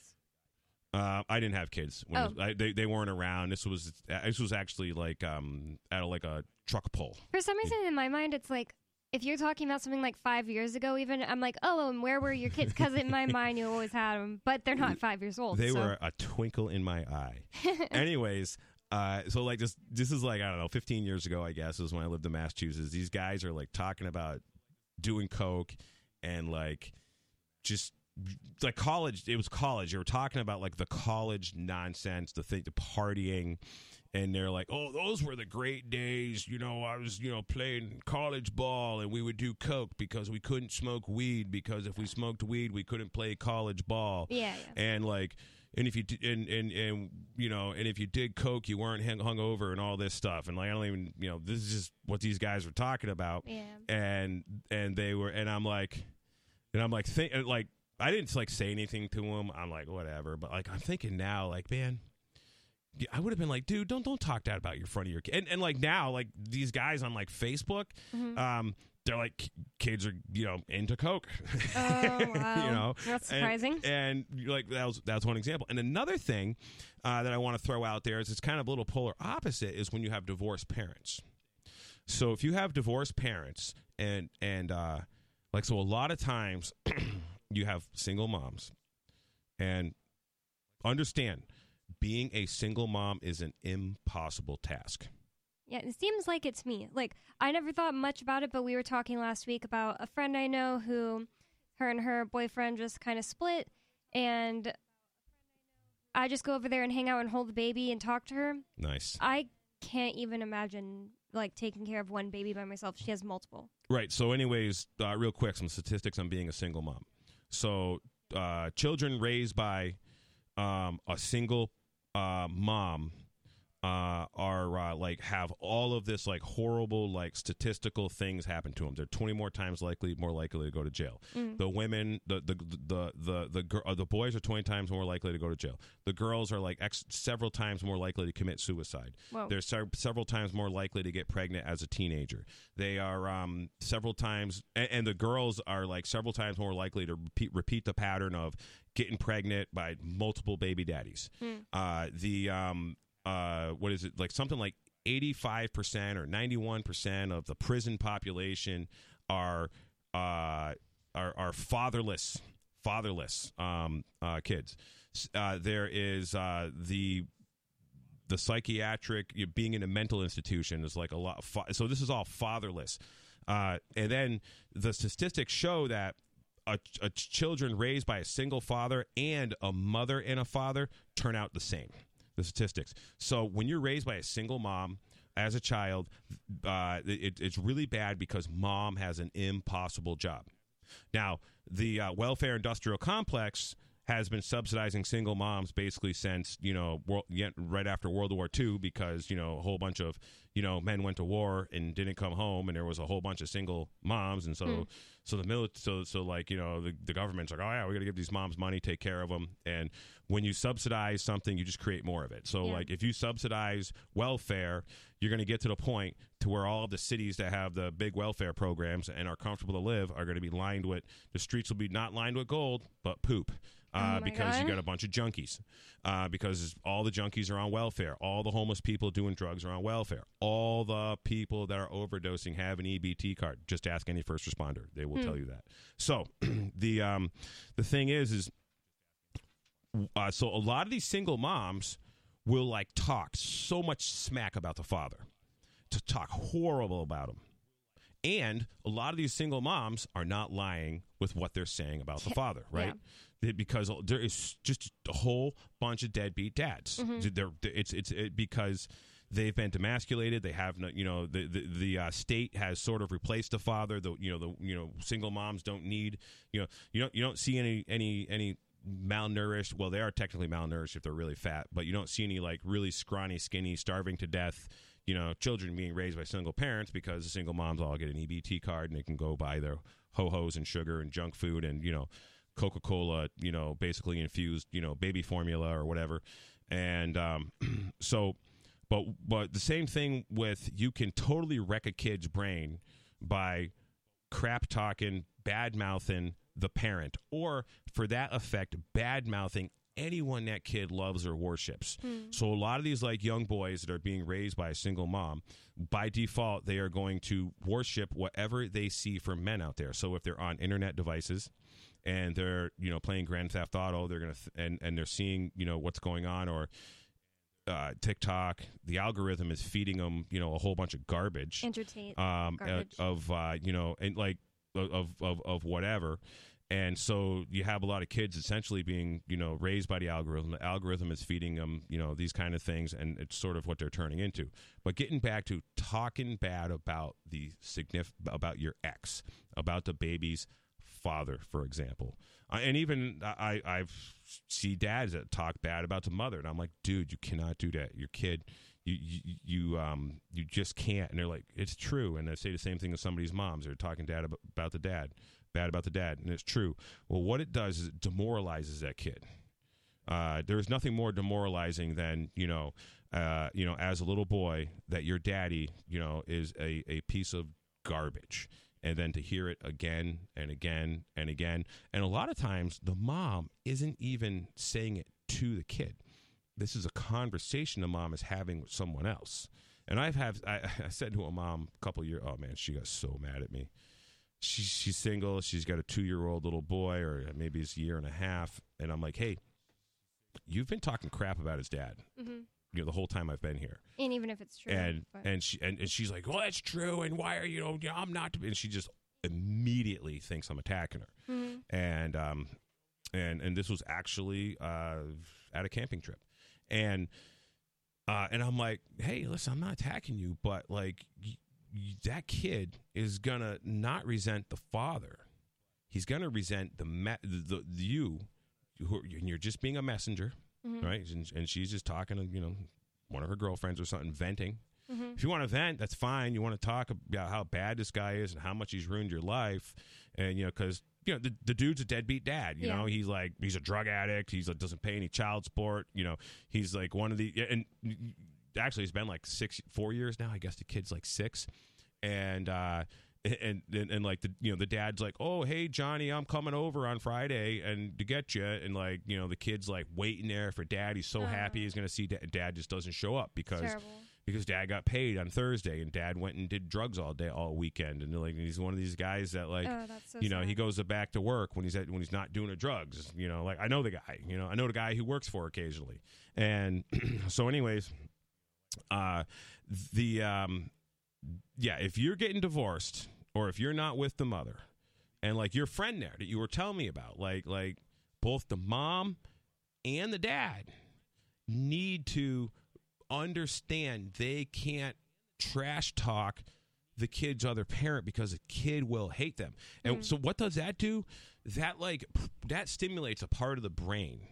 Um, similar to like you know we're talking. I'm always talking about how the internet device stimulates this, you know the part of the brain that's stimulated by cocaine.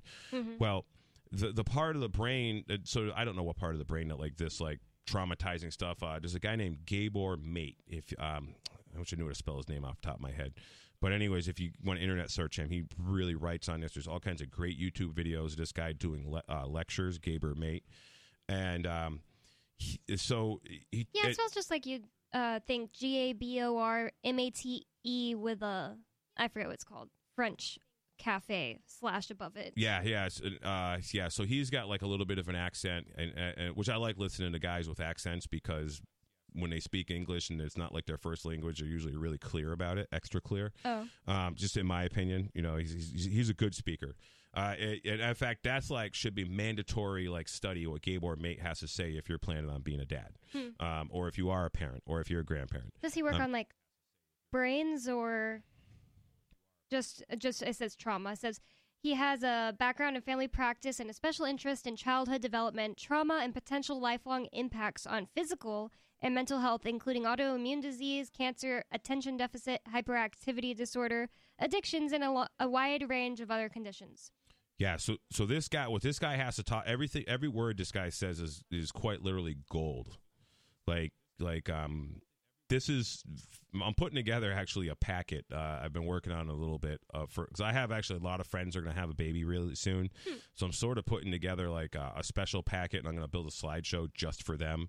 And then what's cool about this slideshow is I could put it into my An- Anarchapulco presentation that I'm going to do uh, this winter.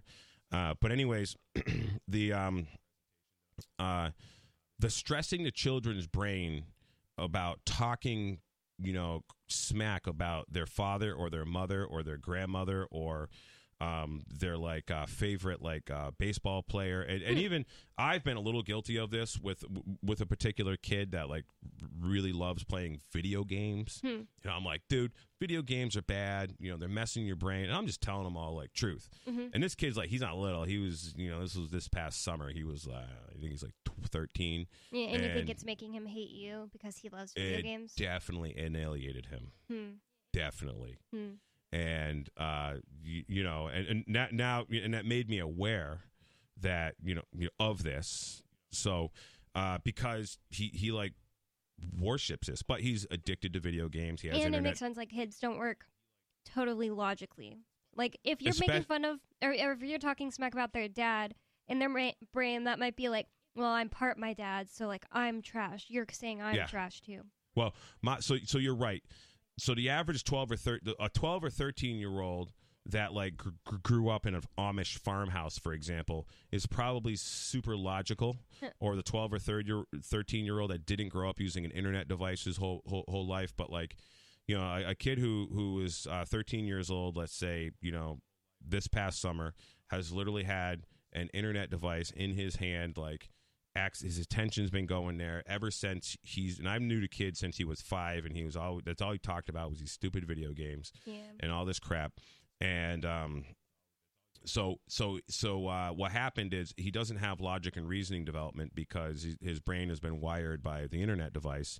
And then here I come along, you know, it's like me talking to a four year old, you know, about you know how crappy his dad is or how crappy his mother is. But w- what I'm talking to is somebody who's essentially got the you know sort of the brain development of a five or six year old, but he's 13 years old, and you know he's more of a man than a boy at this point, you know, physically, and he um and he got really upset with me. Like he was like, you know, his mother was like, "Oh, you really upset him," you know, and I'm like, "Really?" And I you know, but anyways, uh, so I, I basically took his idol and tore it down, and with a very convincing argument. Um, you know, and, and I wasn't like screaming at him. Yeah, I was just like talking to him, and uh, he really couldn't go anywhere when I was particularly talking to him, and I was, you know, um, just you know, so I sort of had him like, uh, you know, like kind of captured, you know, Yeah. just because where he was, you know, he just, we, you know, we happened to be in the same same room, and anyways, uh, so and I just you know lecturing him, and, and he got he got really upset. So, anyways, uh, n- n- but you know he's you know he's he's his main you know he's he's he's in really bad shape because he's just been allowed to you know Yeah. game his whole life and you know, probably do something that that, like means so much more to him than you could have possibly known because he loves it so much because it's the only thing that Yeah. I don't know he enjoys. Yeah, you're exactly right. It- it- exactly right. It was, yeah, and it's but it's so sad. so anyways Gabor Mate gets into like uh he talks about attention deficit disorder which is like a huge thing and and and so so what he what Gabor gets into about attention des- deficit disorder with the kids is like when mom and dad argue and there's like an infant and you know so so at a certain point a baby's like a pet rock so i don't know how old your friend's baby is but um Born in early October. so basically that baby's like a pet rock it just sits there and it drools and it poops and She it pees smiles now. and and, and, and it smiles, but it's it, but you, it, it's not you, you know she's might be is she crawling No, right? So it's a pet rock. So they're no longer a pet rock once they're crawling, right? Because now they're um, moving around. when you're saying they're a pet rock, are you saying that even like conversations around them don't actually affect them? No, no, no, no. So I think they do. physically, they're like a pet rock. It's Yeah. just kind of a, a, a, a saying. Yeah. And, oh, okay. But so their brain's working, they're listening, And like, if this mom and dad is not getting along, and this mom, let's say she's going to get in a physical, uh, not physical, but like a, a screaming match with dad. Yeah. Uh, and let's say that she's just on the phone, for example, and, and, and having a screaming match with the dad, you know, on the other end of the phone, or they're doing it in person in front of the kid.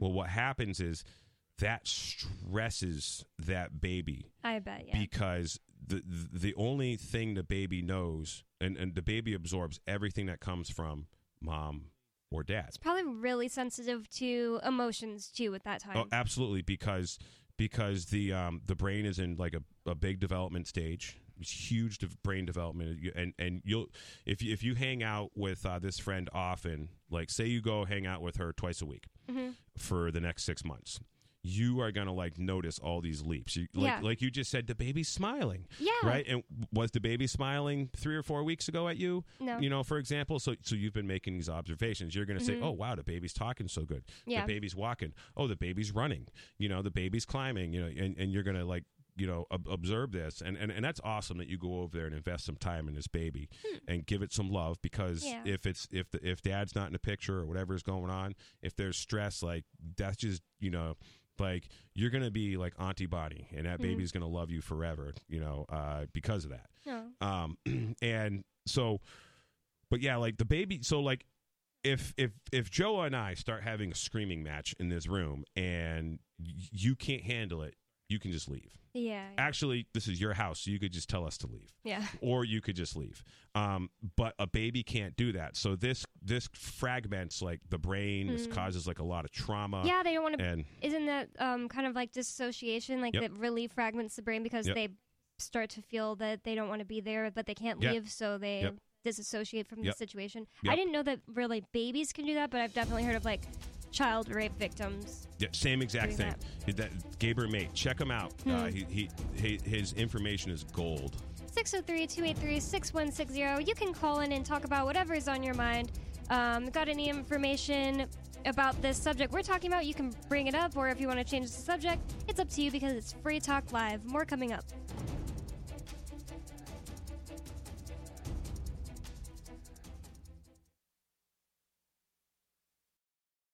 Shire Free Church offers a sanctuary to those seeking an escape from state churches.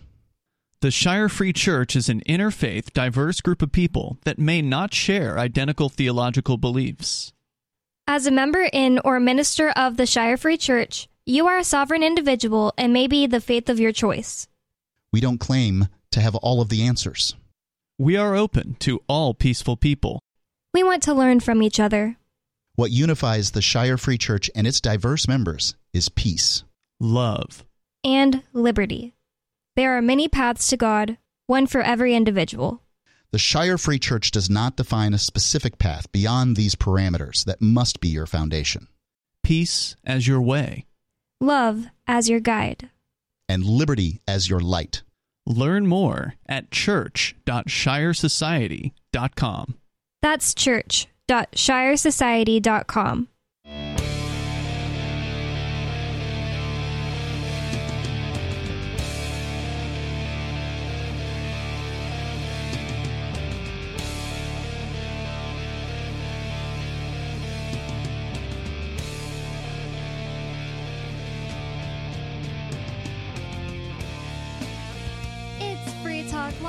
It's talk radio that you control. 603 283 6160. And with you in the studio tonight, it's me, Bonnie. jay And Joa, And I want to tell you about amps.freetalklive.com. Amps.freetalklive.com is a place you can go to um, amplify, market, uh, promote, and support Free Talk Live. Sorry, it took me a second to remember that. Um, you can go there to support the show. Um, and I would like to thank Crash Gordon, who's a gold level amplifier. That means he is at least giving $10 a month to support the show. So thank you so much, Crash Gordon, so, for being an amplifier. He is promoting, amplifying market, marketing, promoting, and supporting the show. So thank you so much to Crash Gordon. And um, if you would like to become an amplifier too, you can go to amps.freetalklive.com. That's amps.freetalklive.com. I'm going to go straight into the phone calls.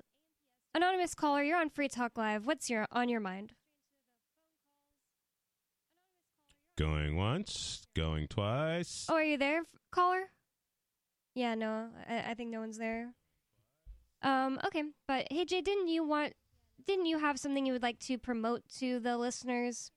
Oh yes. Uh, so um, this February uh, in Acapulco, Mexico, I will be presenting at the 10th annual Anarchapulco.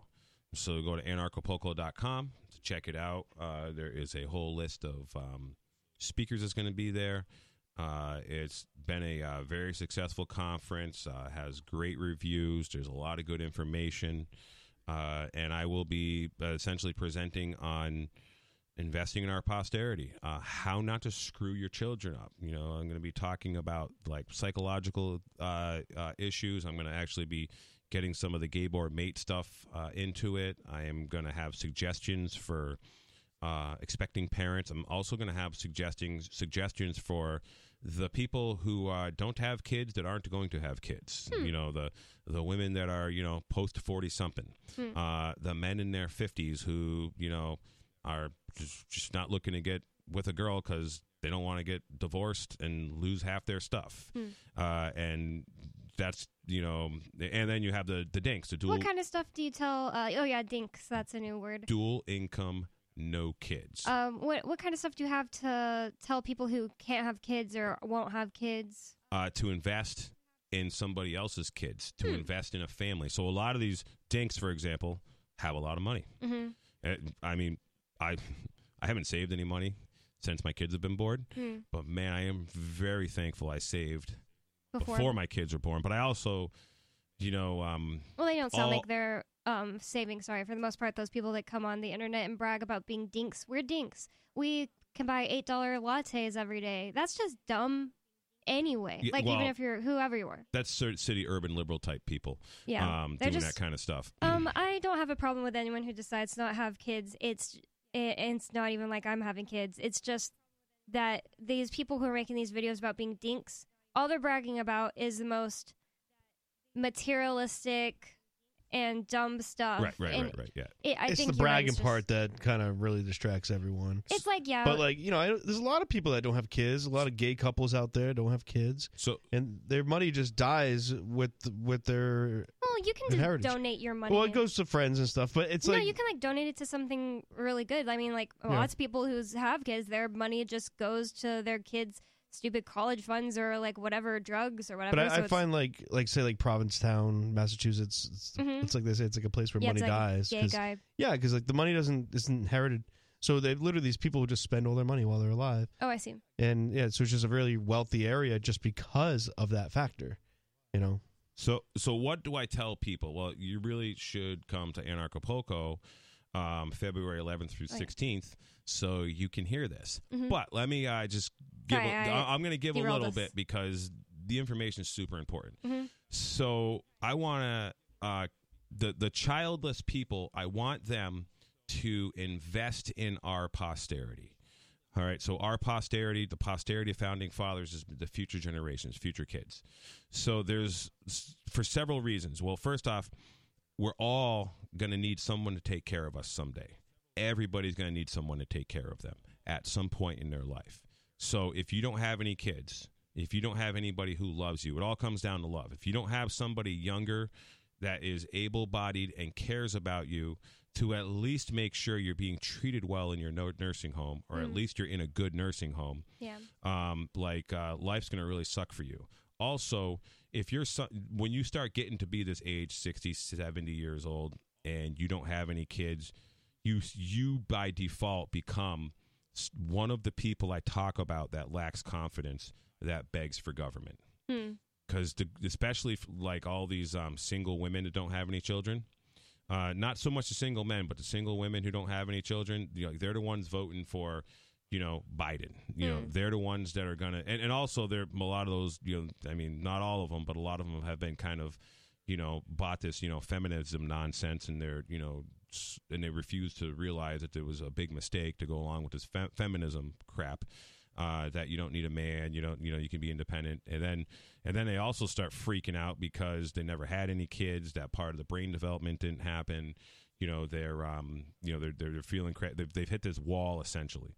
Now I know a, a, a- lot of a handful of uh, older women um, that have invested heavily in you know their sister's kids Hmm. or the friends down the road kids or like uh, I know a farm here in New Hampshire where they you know there's the grandparents are essentially dinks. Uh, but th- uh, and then the um, parents of the kids uh, have been friends with let's call them I call them the segregate uh, segregate surrogate grandparents. Oh, um and, and, yeah, you know, and uh and then so anyways so now, now there's like there there's a like a nine year old and eleven year old girl and mom and dad are mm, 40 and the surrogate grandparents are you know 60 i don't really know how old they are actually I'm say 60 and they are constantly doing stuff with the kids. They're helping the kids out. They babysit the kids. They teach the kids like just all the like things they know and like like like these grandparents um surrogate grandparents are like um the, they're very well educated. They're smart. Uh they get a lot of knowledge. Um I don't know if they have money or not. I don't think they're hurting uh, but anyways, the, the, the, they have they get tremendous joy and li- and they're experiencing life satisfaction just like they have children and a family. And and and that like th- they are just so like grateful that they have this you know sort of adopted family. And, and and they've been friends with the parents f- uh, 25 years or something you know they've known them for a long time. And but like if you don't have that like like life's gonna you know is gonna get like you're gonna get to this point in life to where it's gonna be scary. Um you know you're not you know who's gonna help you who's gonna come? And especially if the world like gets like very unstable or Yeah. or you're part of the world. Uh so like children are are are are, really important. So i i want to you know convince these people that are older that are not gonna have any kids to invest in some kids. Uh and and i sort of have some ideas how to do it. And also like you know i i care about uh, you know, there's just so many good people I know that aren't that just aren't going to have any kids. They're older, and it's like, and and and and I know of, I know of probably about six or seven of them off the top of my head that like basically don't have anybody in their life who's going to you know wipe their butt for them, Hmm. or just be like, oh, you can come live in my house. You know, you don't have to go to that nursing home, Hmm. but the return on investment that you will get from investing in children and investing in families and being kind and you know you know helping out with this stuff. And and then because you're old and older and wise and maybe I can you know help you understand some things about brain development and helping the kids earn the dopamine hits uh, and you teach the kids things whether it's like how to ride a bicycle how to play the piano how to ride a horse you know how to drive the car um, that like the kids can like earn appreciation from or even teach the kids a skill like i know a, a guy who's a blacksmith he's actually uh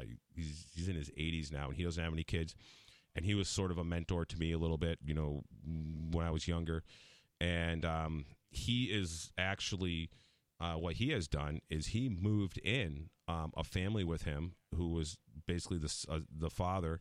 Uh, he let him. He, he was an apprentice in his blacksmith shop, and then the dad went and you know that this guy went and he worked in a machine shop and he did this stuff. But as a teenager, he was an apprentice for him, and he worked for this old guy. Quincy's actually the man's name, and he lives uh, down in Massachusetts, and now he ha- he- and, and he's very successful and, and and he was actually a horseshoer this this Quincy Yeah, that's really hard. And um it is and he's a little fella and he like he doesn't shoe horses anymore but um and uh, horse shoer not shoot Oh, yeah. an, as in a farrier he puts shoes on horses hooves Yep, and make that clear that's what I was asking. That's that's a hard job, isn't Yep. it? I've, I've always heard that. that yeah my brother is a horseshoer I, I I was a Oh, yeah. horseshoer um for a lot of years I was a farrier and yeah it's it's physically demanding but if you do it a lot and you're healthy and you don't get beat up and you know but anyways so this guy has a family living with him you know and he basically has you know his so the state's not going to get his house the state's not going to get his farm the state's not going to get his farm equipment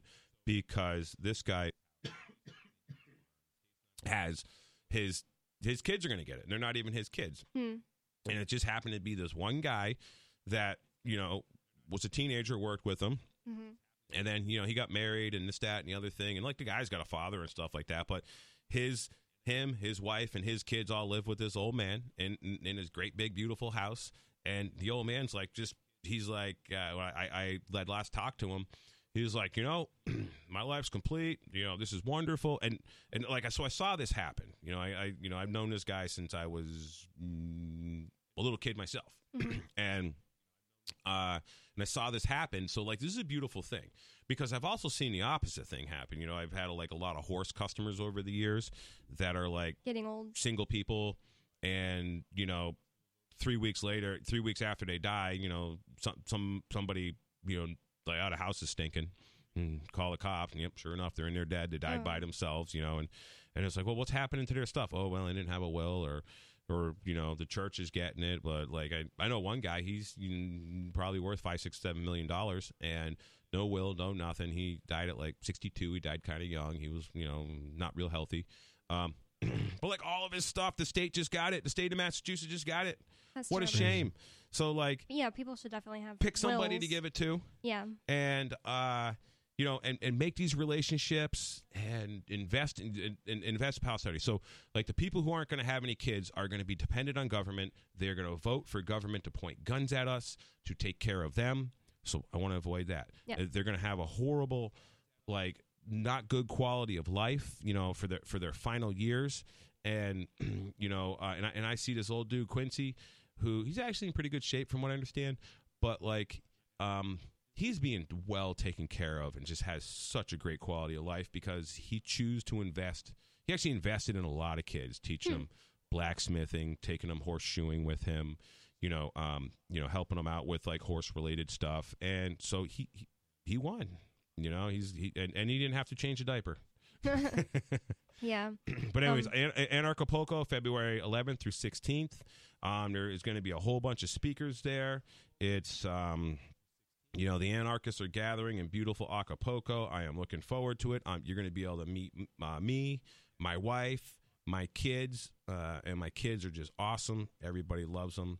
Uh, you know that meets them because you know they're just. Uh, you know, I'm just trying to set the example of what what we need to do to have liberty in our lifetime, and we have to build generation next to be resilient, competent, polite, fun, valuable, and attractive. And, one thing that ties into something we were talking about last night that I was just thinking of when you're talking about like choosing kids, if you don't have kids, choose some to help take care of and, or whatever, is I think that reality is literally just the aggregate of what everybody imagines and thinks and feels and then puts out into the world. I mean, Yep. that's def- literally what the definition of reality is. That everybody creates it together. It's not just you can't create your own reality. I, I think that's a misled interpretation of like the laws of attraction and stuff. Like, oh, you can have any type of life you want if if you use the power of your mind. Like that's a misinterpreted way of seeing it. It's more just everybody together can, and that it's a lot less magical sounding that way. But if all if you're getting old and everyone's kids around you are just getting crappier and crappier, Yep. well, that's going to affect you. Mm-hmm. So that's one thing I do think Yep. of is like if you help choose some kids that um like especially if you think that they're like not uh their parents are you know are, are at a disadvantage like they're poor or something like that and you help you're just helping that little part of society grow up to be better like i know that people with both their parents have a huge advantage sometimes when people talk about how ba- bad their lives were from their parents just simply being divorced that they didn't even beat them or anything like that Mm-hmm. I feel almost like oh, I feel not guilty, like I know it's not my fault, but I feel like oh, I feel a little privileged at, compared to them because like just my parents being together made so much about life easier and better for me. I mean, you, for example, uh, you know, I view you as like a, a valuable woman, Oh. and a lot of that is because you, you had your parents there. Yeah. And so, like, I, like I was talking to a, a young man the other day, and he was talking about dating this girl. I think he's like 15 years old, and I'm like, so the most important thing is what's her what's her parents like? What's her relationship with her dad? And uh, she's like, oh yeah, her dad's like a deadbeat, this, that, and the other thing. And I'm like, don't fall in love with this girl right away. You you need to like feel this out. I didn't tell her tell him to just like not do anything because he would totally fall in love with her probably if I'm like no don't do this I'm Yeah. like you know just just like you got to feel it about it. out you got to Yeah. like it takes a year or more for for the dirt to come out in the wash, Hmm. right? Like because people can be on a really good behavior for several months in a relationship. Especially if you don't live with them like you're a high schooler Sure. and you just see them at high school Yep, yep, and or uh, after and, hours. and she's a very cute girl. And I'm like, if she's gonna put out like real easy, she's gonna put out for anybody real easy. Don't think you're special, you know, things like that. And The, the other thing is, I w- always want to tell girls, and I never do because it's like no one's going to listen to me and it sounds mean. But I want to tell somebody really close to me in my life that I don't like her boyfriend because, like, many reasons. And I think a huge thing is men that gr- have grown up without uh, both parents in their lives, or especially without a dad, Mhm. they feel so sorry for themselves for the rest of their life. Like, Yep. they can't imagine victim, victim mentality. Yep, that it's a big nothing that they do to you could possibly be that big of a deal because like, I, I just feel so sorry for myself for the rest of my life because I didn't have a dad. Like, and they may not be thinking that in the front of their brain. Like, that's not front and center in their mind, but that's how they act. And lot- I would never date a, a guy without a dad. a lot of that victim mentality programming, I, I believe, is not just from not having a dad, Hmm. But it definitely like the seed for the victim mentality of not having dad in life uh, for both the boys and the girls is like um, that seed's there, and the fertilizer and the water for that victim mentality is like sort of the um, the school, like the uh, public school cult. You know the, the the the public school, the critical race theory, especially with the um with with, with the black kids, uh, you know, being told that like you They're know victims. they're victims, they can't do this, they're facing oppression, and then saying that these guys got white privilege and all that stuff. Um, and then another part of this investment thing that I w- would like to like suggest to a lot of people is so we have a a um we have a a lot of single moms with children. We have a lot of single moms with multiple children. Uh, 23% of the children in the United States uh, are being raised by a single parent. 80 to 90% of those uh, kids are being raised by just a mom. Hmm. And so we have, and the thing is, too, in the dating marketplace, like I know uh, a handful of single, I know a bunch of single moms. We all know a bunch of single moms. They're everywhere.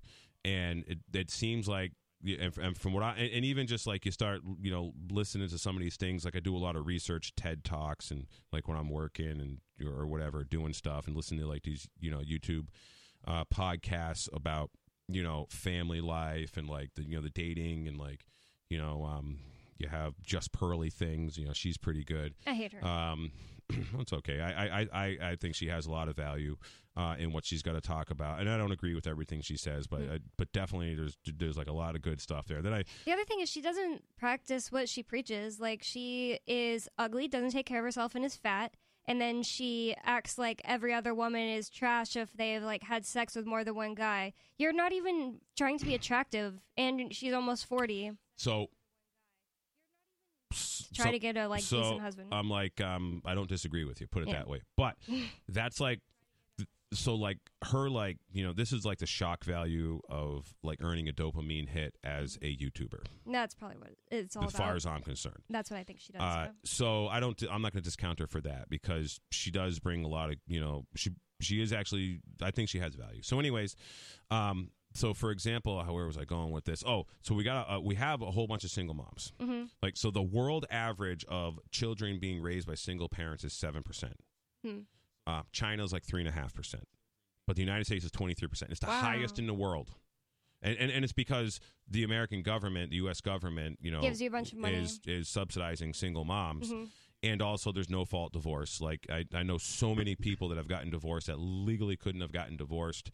Um, The, the you know, state guides people to separate. Yes. Like when I say guided, they encourage them to make up stories. Yep. Encourage the the you know the system to work in their favor when they make little little uh, lies, and uh, this is a, way for them to separate uh, men from their family. And I think it's purposeful. I think it's done on purpose. It's Yes. trained into these kids generationally.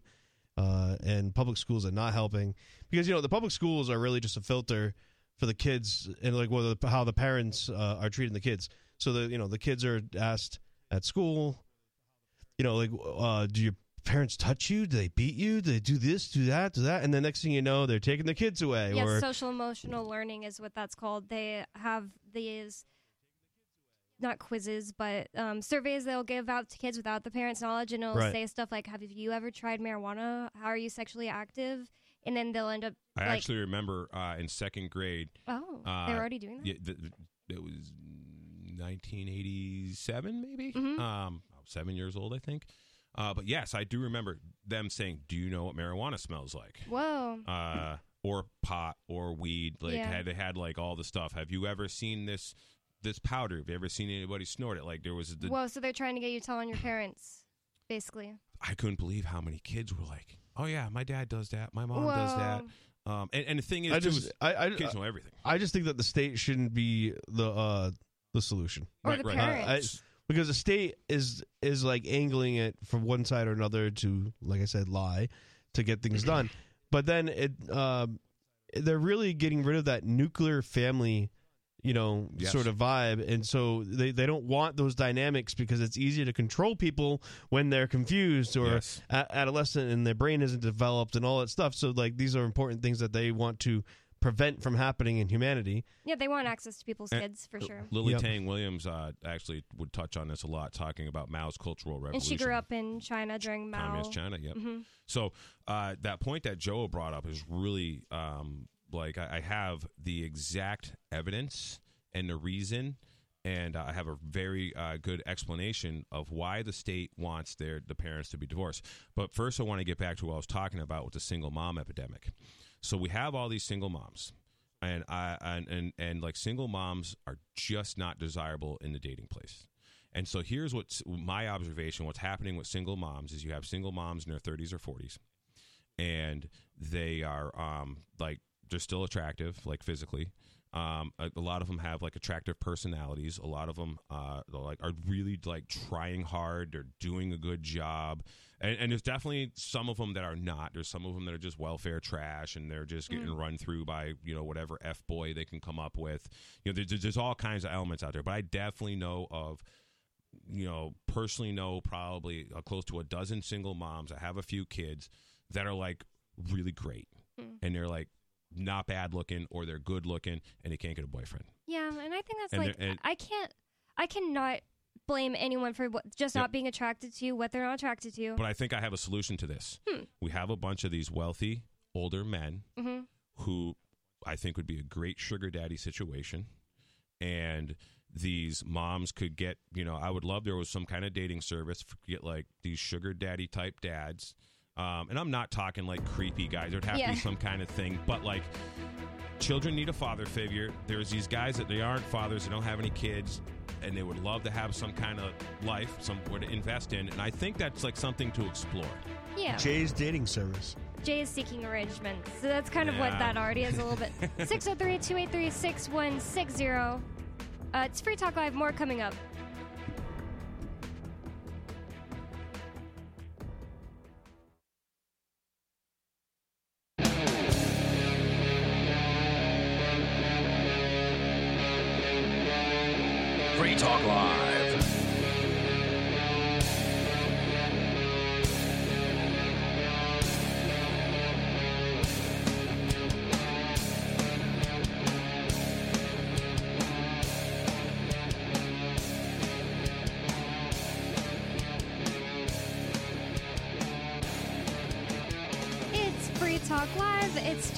Radio that you control. And 603 203 6160 is the phone number you can call to get in on the conversation with us. 603 283 6160 is the phone number. I'm surprised we haven't had more calls. Yeah, we didn't get any calls yesterday either, except for freaking Skeeter, who I'm ignoring. Might have Um, someone calling in. But yesterday we didn't get any calls either, so I don't know what's up with that. Maybe people are on vacations, you know, their kids are off from the college or something like that, and they're just not listening to Free Talk Live, or at least not wanting to call in right now. I don't know. I don't know why th- that does and doesn't happen. Sometimes you get a lot of calls. Even the days of the week don't seem to matter that much. Um, I guess they say that Saturday is the the biggest day for listeners and callers, but the other ones are just seem to be random to me. Um, 603-283-6160. And with you in the studio tonight, it's me, Bonnie. Jay. And Joa. And we've been talking mostly about cultural issues tonight. Uh, we started off the show talking about this FBI agent who was carjacked in Capitol Hill. And you know one thing that's kind of funny about it? It's like if a regular citizen gets carjacked, it's not going to get this That's NBC. News. Sure. Right. It's like they wanted to make usual. They wanted to make a big deal out of it because it was a poor FBI It's like employee. it's like when someone dies on the highway, it might make the news. Mhm. But when a cop dies on a highway, yeah. oh, all over the news. Yeah. And, and then there's a memorial for him. And like I, I wanted to bring this up tonight. Actually, this is this is a great topic. Uh, I, I I made a meme saying uh, if you think pulling people over is a good you know good thing for society, please seek some help. You're you may be suicidal because the worst j- part of a uh, cop's job, the most dangerous part of a job, his job or her job, is to pull someone over and Stand to be the standing outside the vehicle near flying vehicles that you know generally are in high uh, high speed traffic areas anyways Several ton And- giant metal boxes. yeah and apparently another uh, cop yesterday in massachusetts got killed by some someone hit hit him And and so this is like workman's comp, right? So like being a roofer is is like very expensive work workman's comp because it's. Oh, it's that's very weird. You're sorry. Did you, are you guys hearing that? Yeah, your Yeah. I did hear Yeah. that little breaking your up. in mic there. was breaking up. It was weird because I I muted mine to cough a little bit, and maybe that did it. Sorry. So, anyways, th- the the you know, like roofing's really exp- uh, uh, uh, dangerous. So it's like Yeah. for every like twenty five, every hundred dollars in pay that you as a roofing contractor pay one of your employees, you have to pay in Massachusetts twenty five dollars towards workman's comp. That's not towards like other things like you know taxes and payroll taxes and stuff. It's like that's just workman's comp. Right. So when a police officer who is an employee of the state gets um you know if like the most dangerous part of his job is getting run over by a car or injured and and it's i mean i've been broke down on the side of the road before it's dangerous it's very dangerous I, i've worked construction on the side of the interstate um, done repairs on the side of the you know fast roads uh, driving farm equipment in colorado like down the interstate driving like a corn chopper 16 miles an hour down the interstate and you got semis ripping by you at 85 miles an hour that's scary stuff oh yeah this is a massive liability for the for the taxpayers. Like that that poor that poor guy that got killed. Uh, you know, I mean, like, he's, you know, I, does he have a family? You know, he's Right. got kids. I mean, that really sucks. I, I don't know if he, the the guy may have done it on purpose. He Hmm. also killed two construction workers involved in You this think too. that he might have committed suicide? and he also no no no the guy purposely Oh, like ran him. into the cop Whoa. um, and then he then he like crashed because he crashed his vehicle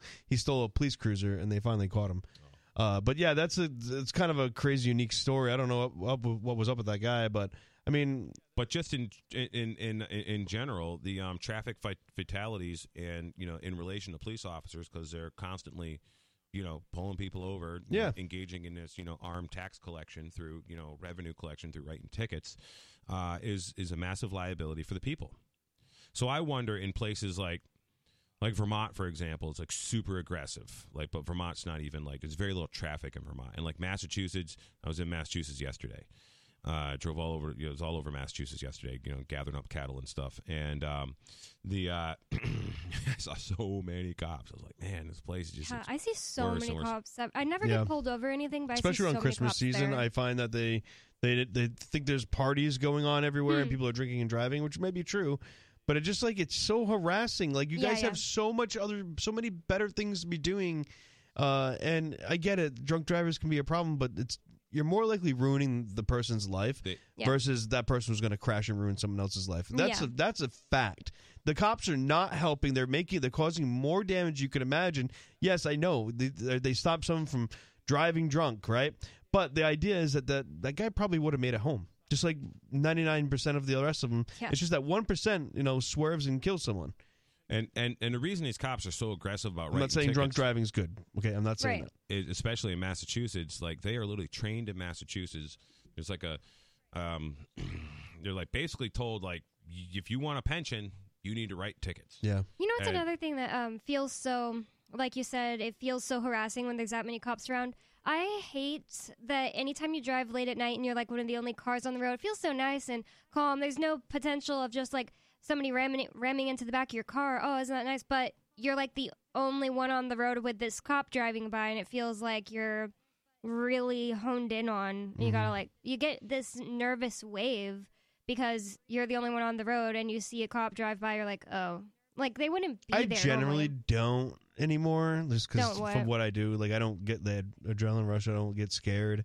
I don't like get really scared. I just get like a well, they're really a dangerous criminal, and Yeah, and I feel. They yeah uh, they, they zoned they, in on. You I know? only get that feeling if they catch me off guard, and I'm like, oh, I didn't see you there. You know, Th- like that's what happened last night. typically I can see I have Or good night. copdar, Mhm. right? Like I can tell where they are and that sort of thing, and I know where they hide and all that. It's just I got good feelings for it. The other day, I went in not the middle of the night, but like right before eleven o'clock to Hannaford to go get ice cream. I just wanted ice cream, and I was like, they're about to close. So when I was driving home, a cop pulled out of the Starbucks um, Yeah, parking lot. Actually, maybe they were just sitting there hanging out, and it was they like check the park oh, there and stuff.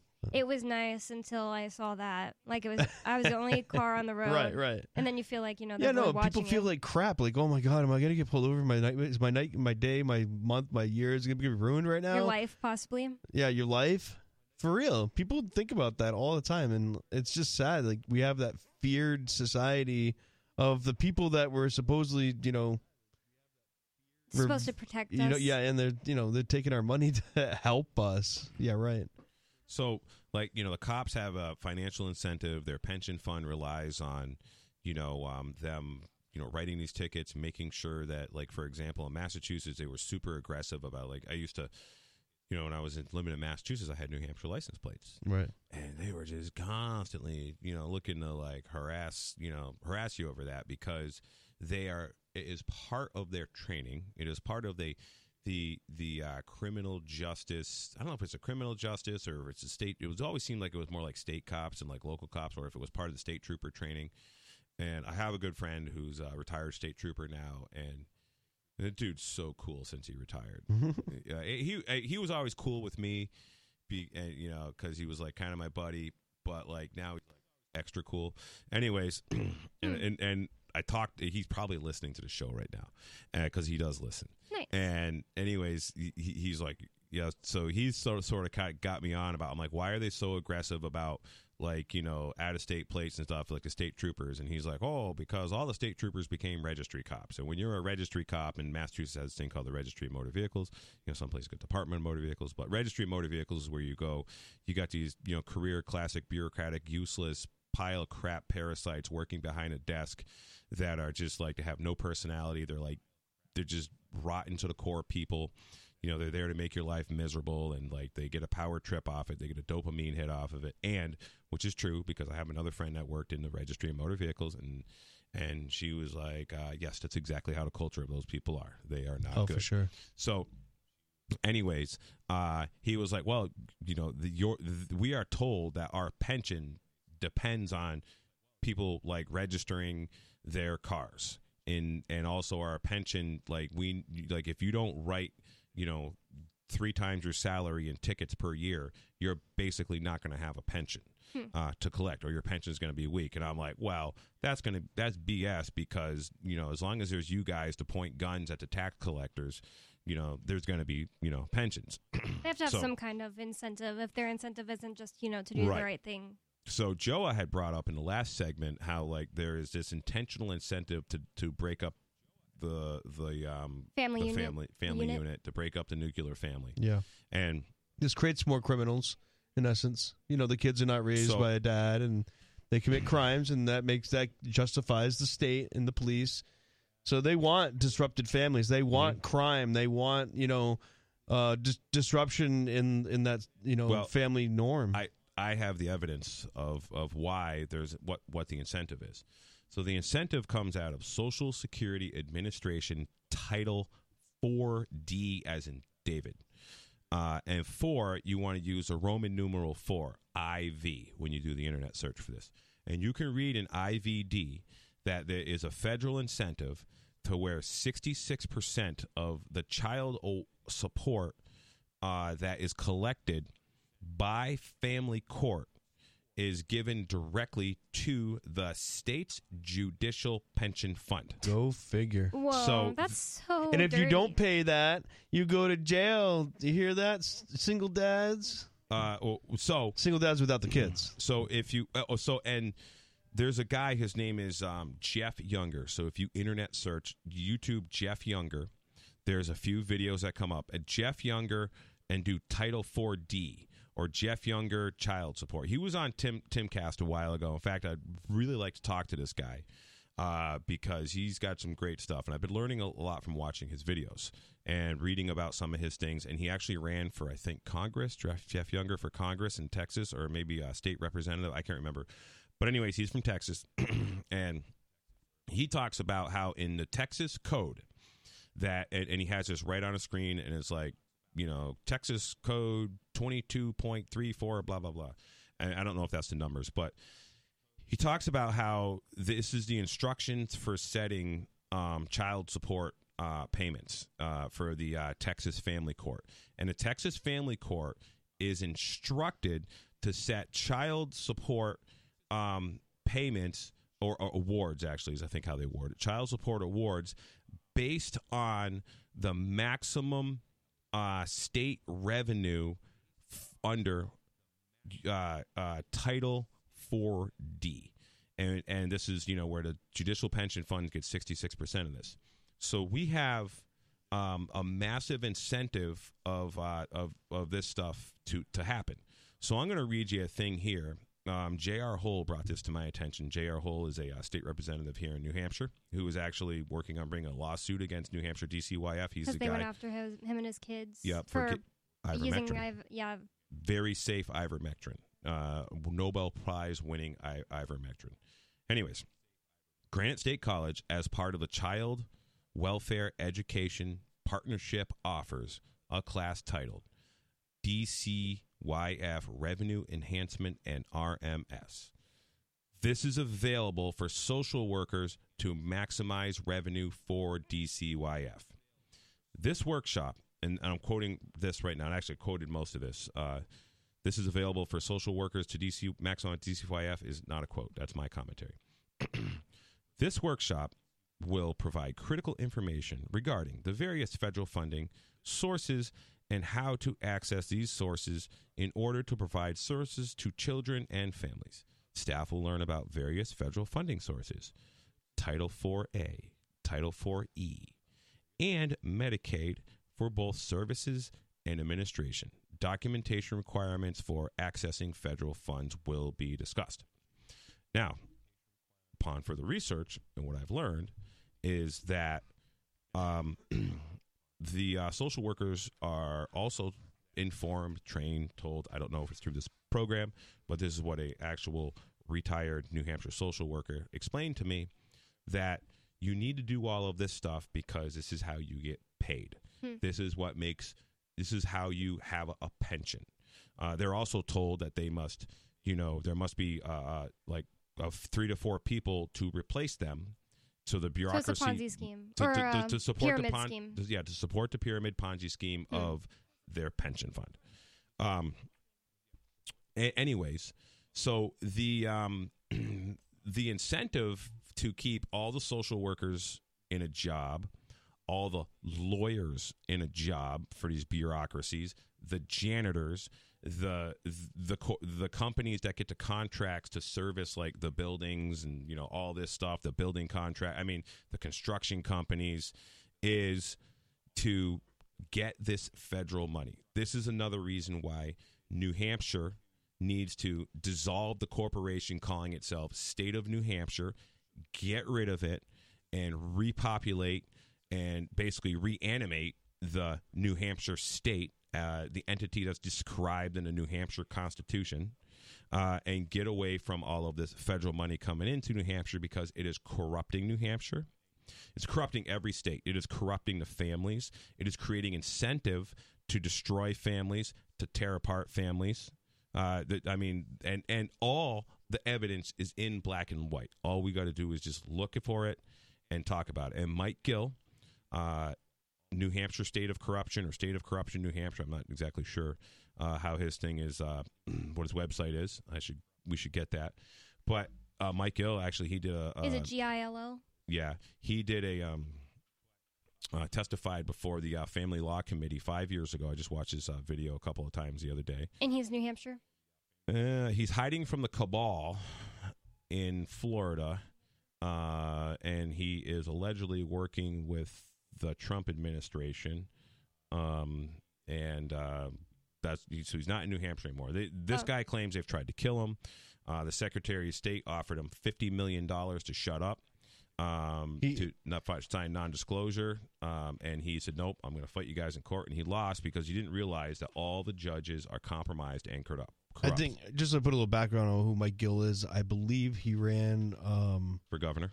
Well, no, no, no. He he. The company that he runs is like the biggest um, mortgage mortgage Yep. lender in New uh, Hampshire. and he basically Wow. took no, no, no in the United States. Oh, really? Yeah, and I I think it's because he took no risk uh, loans. Like he allowed the no risk loans. So uh, basically, as in like he's never lost on his loans. He won't take risky loans, right? Okay. He, he won't Yep. offer them. I think that's what the, the deal is, and that's why he was the most successful. Uh, Wow. I, I, all I can find is a bunch of um. Oh, So YouTube, State of Corruption NH.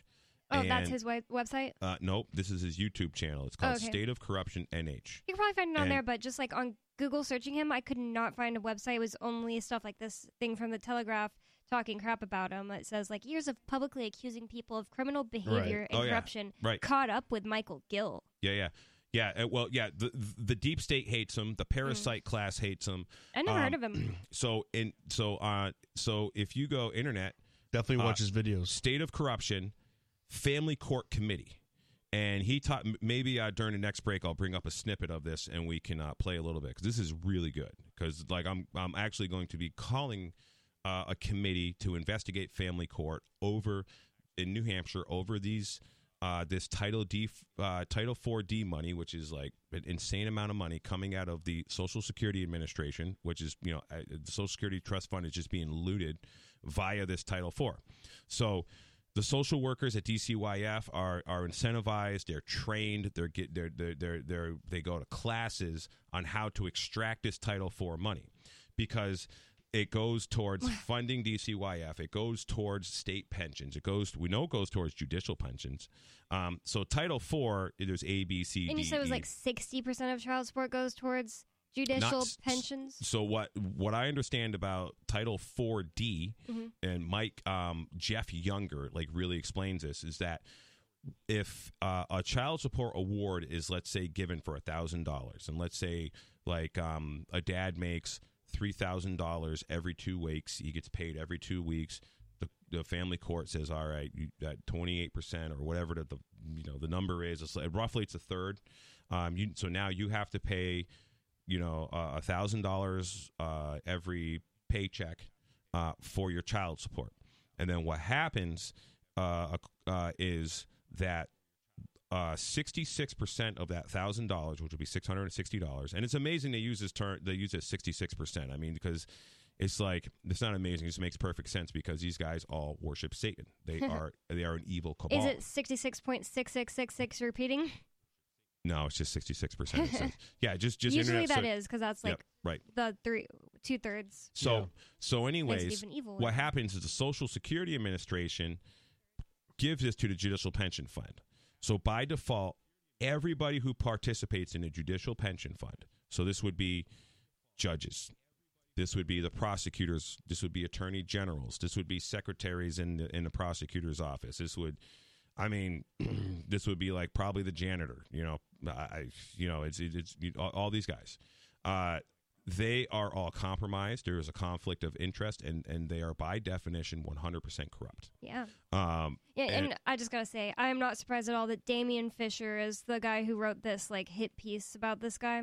yeah, so you know Mike Gill is good based on what Damien Fisher is saying about him because of what Damien Fisher has said about other people. You know, right? Right. Yeah. So makes perfect sense.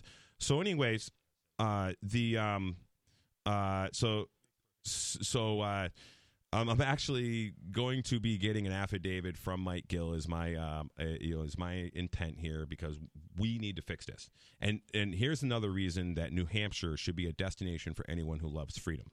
So in New Hampshire, like I said earlier, there is no judicial, there is no legislative pension fund. The legislature is essentially a volunteer position. Hundred dollar a year stipend is nothing, and so you don't have legislators that are you know like in Massachusetts, the legislature has a pension fund. So I'm sure that this Crazy. Title I, IV I can't believe that. You run for office and you get a pension? That is crazy. Yeah. Yeah, in Massachusetts, sure. That's so wild. I've never really paid attention to local. Um, Well, if you're a government judge, you get a until- pension. If Mhm. you're in the executive branch, you get a pension. If you- If you're a family court In New judge, Hampshire. if you're a law, eh, all the states. yeah, I, This is why it's so corrupt. This, yeah, this is why DC Child Protection Service industrial complex has been able to rape, kill, murder, lie, cheat, steal, do all this diabolic evil stuff, and it just keeps happening and happening and happening and happening and happening again and again and again and again. And they give out settlements, and the people they give settlements to are like uh, they can't talk about it because yeah, they yeah. signed non-disclosure. I was just telling the other host yesterday.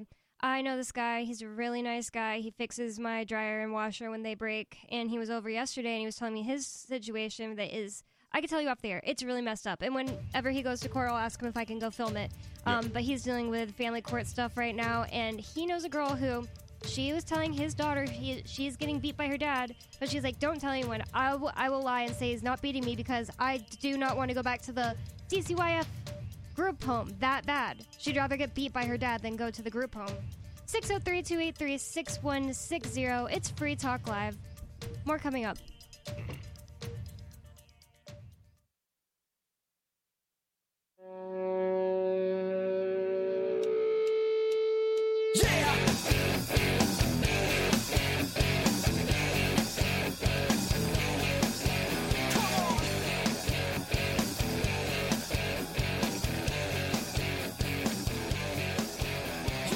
It's free talk live, it's talk radio that you control.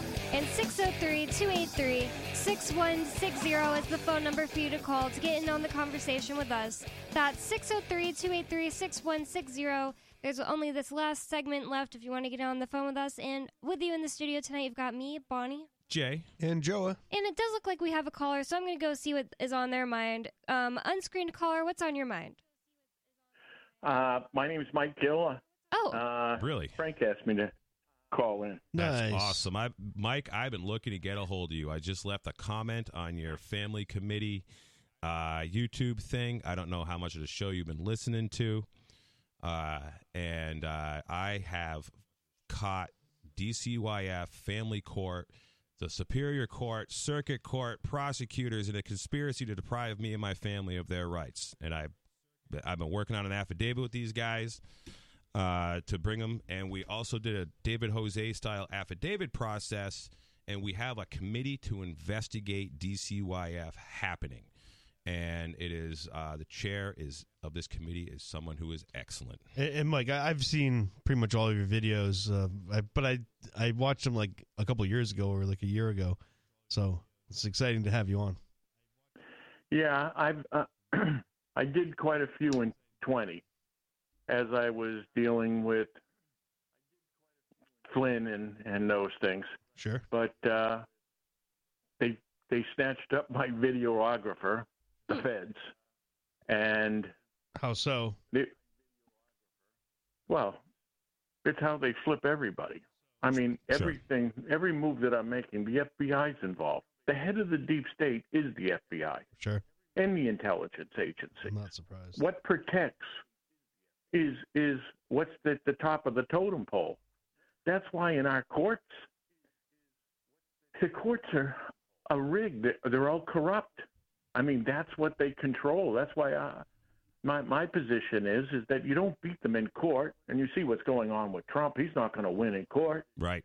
It's not, you, I didn't win in court. It's their tool. What Yeah. you got to do is go outside the box and you find their money. And now, and I, New Hampshire is ground zero of not just the country, the world. I mean, they moved 935 billion into New Hampshire. They got tracked from cartels and corrupt politicians to this country. not counting the domestic in the trillions. Why hasn't the people of New Hampshire demand to know those names?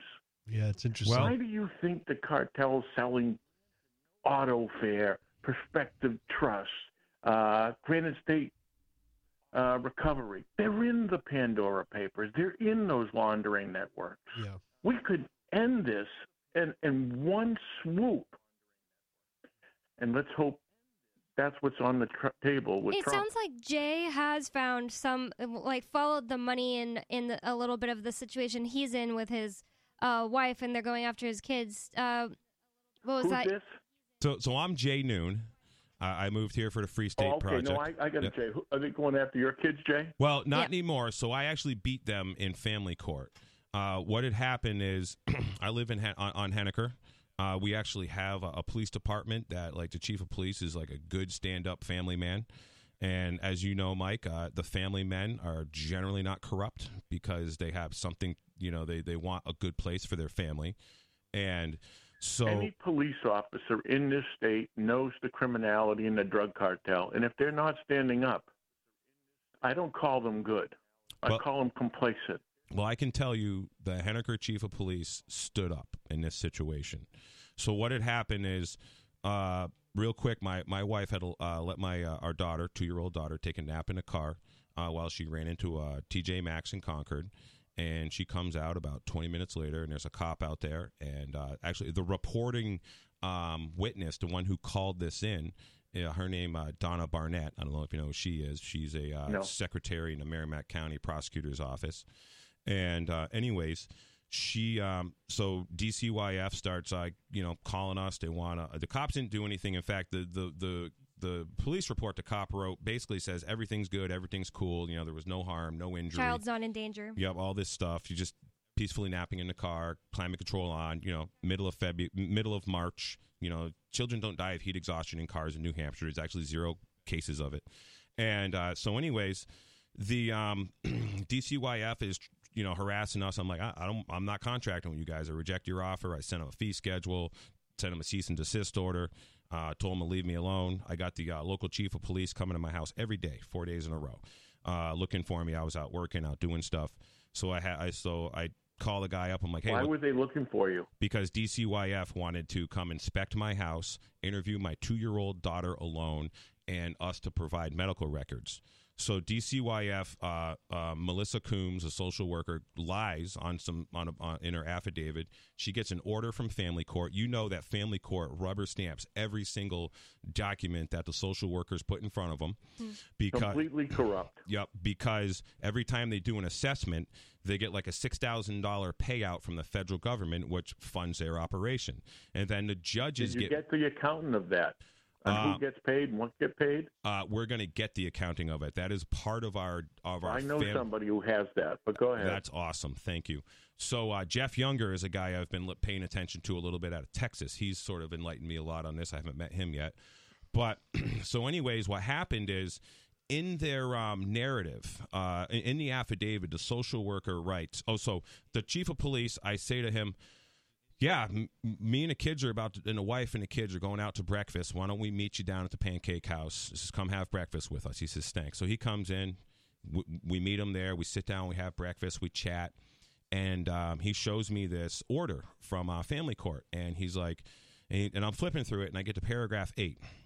In paragraph eight, the social worker writes, We contacted Henniker Police Department. Henniker Police informed us that they are familiar with the Noone family, as they are free stater, anti government, live on a compound with lookouts. And we were advised by Henniker Police that this situation is very dangerous and we should get an order from the family court. So I asked the chief of police. I'm like, "What's up with this?" And he and and he's like, "Oh, you, I didn't do this. None of my guys did this." So he actually um, tells after we have this meeting the um, the social workers. I've interviewed the children. I've I've talked to everybody, and he did. He talked with us. He's a really nice guy. He's like, "There's no neglect or abuse. The kids are like perfect for like you know what their age is and you know their development, and he's got kids himself." And multiple times, the chief of police within the next month came to my house and his officers several times and they talked with me and I'm a farmer so I'm like you know, cleaning out my, my stock trailer. I'm feeding cattle. We're feeding pigs, and I'm doing all this stuff with my kids. Chief of police comes there. He sees me doing this stuff. Um, and he tells the social. I got all the emails between the chief of police and the social worker, where the chief of police is like, you know, why you guys harassing this guy, and and and and you know, you're um, you're you're doing all this stuff, and these are good people. Leave them alone. You know, all of this over a kid being left in, in you know in a car for And you a little have bit. that all documented, I have everything documented. Okay. So, what I did is a chief. Of, so what the chief. So what they did next, Ross McLeod, who is an attorney for DCYF, filed a uh, a, a, a motion, f- a petition, or a um, contempt order. And and a DCYF contempt order basically uh, s- means nothing. They, it really has no force. In What were they saying? You weren't cooperating? Uh, they were saying that I was uh, they, they they immediately needed to. Um, uh, oh, let me back up a little bit. They were saying yes because I refused. I, I rejected their offer to contract. DCYF is just this municipal corporation that tries to get you to contract with them. And since I'm one of these people, I don't take any government benefits. I don't have a social security number. I don't participate in any of this garbage. They have no jurisdiction over me. I never never waived any rights. Hmm. So, in this assessment order, um, they want to interview child, inspect the premises, interview child alone, inspect the premises. And we know when they interview a two year old alone, they'll come back and say, oh, you were doing this inappropriate thing. The kid said so. Yep. And They could say the kid said it, or the kid could get confused Right. and not know what Yep. they're talking no, about. I, I'm with you on that. yep. So, Mhm. anyways, And, and listen, there's a want to here, an assistant, and how are you going to trust that? So, uh, in other words, they're looking like they're forcing the issue to the point where they're going to create it. yeah. Oh, so Yeah. they actually they, they were trying so hard to do Well, this. the real reason why they try to isolate and want to talk to the kid alone is because they want to get the kid alone, and then Yep. they can seize the kid. yeah. So, so here's the other thing: the assessment order states a police officer, child protection social worker, a parole whatever officer, child service officer shall inspect premises, interview child, blah blah blah. So I say to the Henniker chief of police because my wife was like freaking out. I sent her far away. You know, my kids weren't with me for two weeks. That was like not good for my kids. You know, they need their dad. And um, so my family's away. I'm not working. I'm dealing with this crap. You know, it's costing me some serious aggravation. I got rid of a bunch of livestock. I just dumped them at market because I couldn't deal with them. Um, it really screwed us up. So, anyways, I say to the chief of police, I says, "Hey, this order says a police officer can do this assessment. Now, I trust this guy. He's a family man." And um, so I say to him, "You can do this assessment." He says, "Jay, that's great. I'm glad you want to resolve this." I'm like, "Listen, we, in the best interest, you know, these guys are psychopaths. They like murder people. You know, they they let they send kids to known uh, rapists and pedophiles. You and know what I would say to them? I said, listen, if they're they're that concerned about your two-year-old, where were they when a thousand children were beaten and raped in Sununu Detention Center? right, right. You're exactly right. They're Yep. so, so concerned. Yep. Where were, and think about this: those yep. were children that was taking from parents, a lot of them. yeah. So, in other words, in this same system, and were abused their whole time in there. yes. But okay, go ahead. I'm sorry. So, anyways, this order says a police officer can do this. So the chief police says, That's great. I will get back to you about doing the assessment. Now, meanwhile, he's told these guys that there's no abuse or neglect and everything's like good. And I Has have, he got back to you yet? oh, yeah, yeah. So this was happening. This was 2020, 2022. This was going on. This is this has been going on Oh, for a okay. year and a half. All right. All right. So he, so he, two days later, he comes back. He goes, Jay, they told me I can't do the assessment. They said that I am not qualified to do the assessment. So, like his lieutenant, one of his lieutenants is a woman that's married, you know, to the father of her children. You know, good family values. She actually trained to be a social worker. She was a social worker for a little while. She has all this victim abuse, child crimes training, blah blah blah. And they said that they don't have the credentials. They can't do it. And what I said to him was, I go, they don't want you doing it because what happens is they don't get the federal money if the police does the assessment. They only get the federal money Well, if they may not they even do. they may not get the results they're looking for either. Correct. So uh, what I would might have suggested, and maybe you did it already. Again, I would have. Is it possible to have the officer there with the worker? So I didn't want the social worker there at all because I didn't want him getting the federal money. And the other thing too is I didn't see this particular document, but the way it was laid out to me is in order for them to do this assessment, I have to agree to it in writing, and basically the, this document holds them harmless, where I'm agreeing to So their you, like, service. you have a choice. Just say no. so It's Yeah. easy as that. so, anyways, the the um, so the social worker actually lied a second time, and then Ross McLeod, this this dirtbag attorney um, who I'm going to really try hard to make sure he can't work anymore. Um, you know, because I'm going to put I want to put him in prison where he belongs. Uh, so, anyways, Ross McLeod from Milford, New Hampshire, uh, and he's raised a lot of hell there. Uh, they um, uh, he puts in a, mo- uh, a contempt order against me. And when Ross McLeod put in the same contempt order against rep- against J.R. Hoell, who's a friend of mine, a state representative here, who they tr- they actually got I an know order. JR. Yep. Okay. So you, I don't know if you know what happened with him with the ivermectin. Um, so, anyways, J.R. Hoell told Ross McLeod, his lawyer told Ross McLeod in writing. They to, in the family court thing that he spent fifty grand on these freaking lawyers. The guy only made thirty eight thousand dollars a year. He had to spend fifty grand on lawyers for DCYF crap.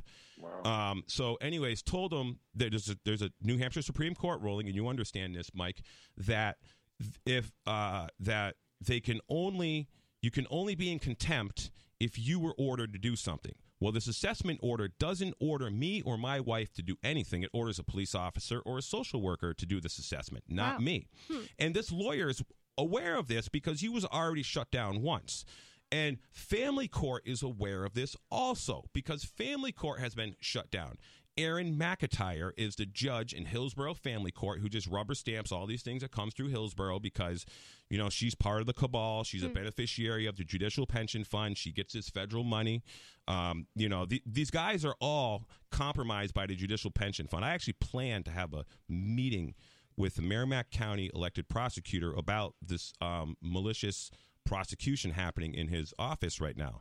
So I think I think all state pensions should go away. so so That's that my opinion. That being said, um, they the chief of police did a motion to intervene in family court.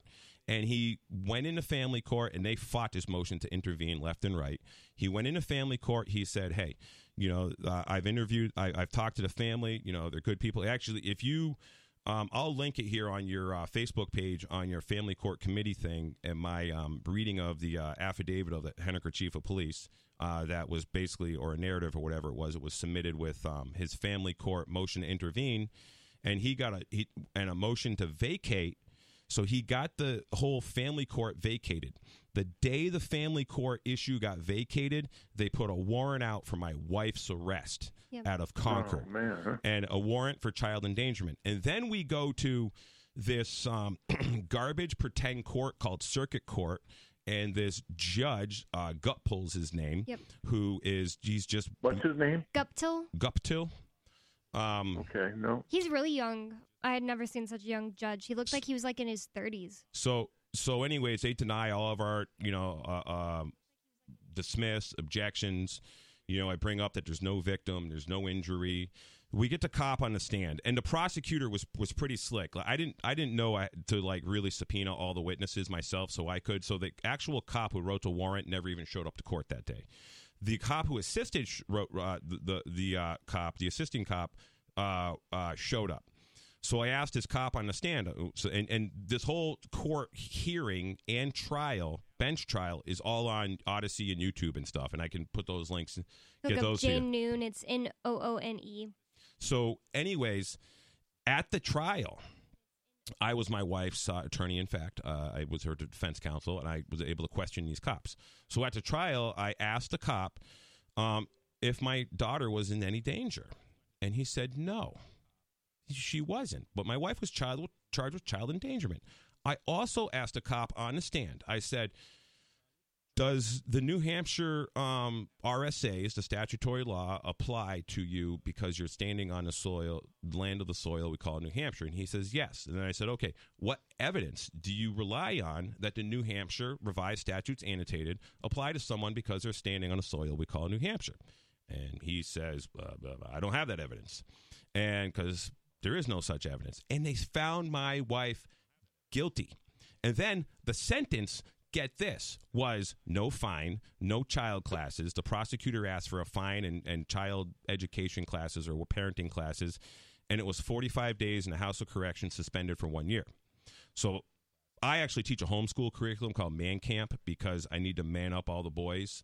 Um, so our future is bright and beautiful, and we have strong culture here in New Hampshire. That's what I came here for. So um, you know, I teach kids uh, farming and blacksmithing and welding and heavy equipment repair. All the skills I have, I'm teaching to all the kids. So, uh, so anyways, I you know I don't want my wife having this conviction of child endangerment. So we appeal it. Now we're going to Superior Court, and it's the same garbage with Superior Court. The guy's name is Kissinger in Superior Court. I think it's John J. Kissinger Jr. And they're just, you know, just totally rubber stamping everything the prosecution says because you know there's there's a conflict of interest. They're beneficiaries in the same pension fund. You know, all this stuff. You you, you know the whole deal, Mike. So Yeah, anyways, yeah. the, we, we got a hearing, uh, our, a final hearing uh, before the trial on Monday.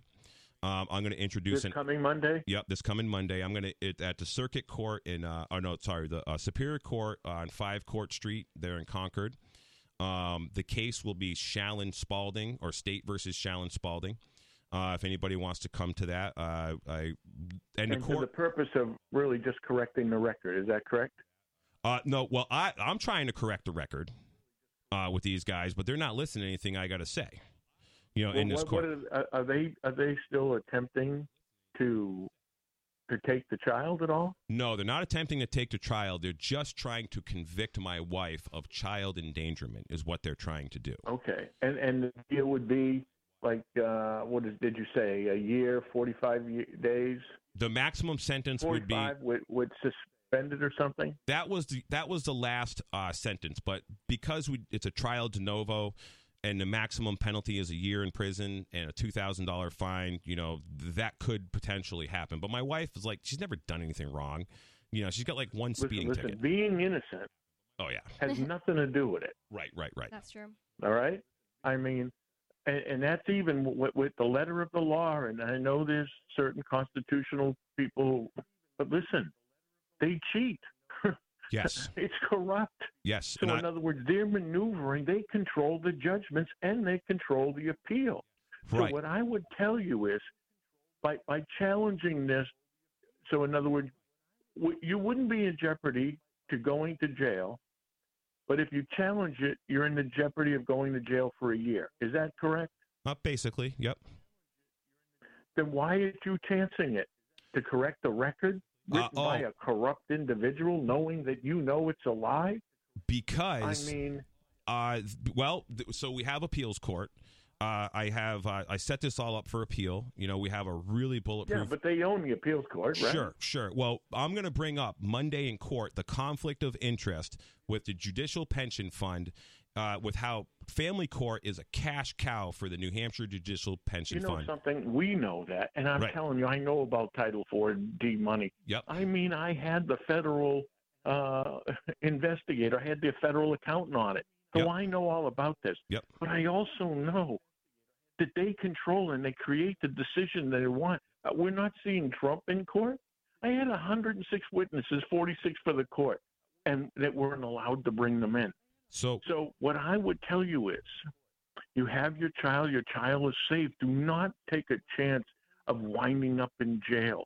And when you're in jail, what you understand is you're at their mercy there. sure. There's no ways to run. So, what, in other words, you've got your child. Your child is safe. Yep. And if it's just like one of these things that could go away after that, do not risk going into that court because listen, they make precedents intentionally. They send the message to the next person about challenging them. Yeah, they try to make examples if anyone tries to So- take it harder and further, and then it's like anyone that ever would have challenged it, they're like looking at that and be like scared. They hmm. don't want to touch it. what we have here in New Hampshire is a c- essentially a citizen legislature. So because of the Free State Project, we have a whole bunch of people in the legislature now that are free staters. We so I did an affidavit to Leah Cushman.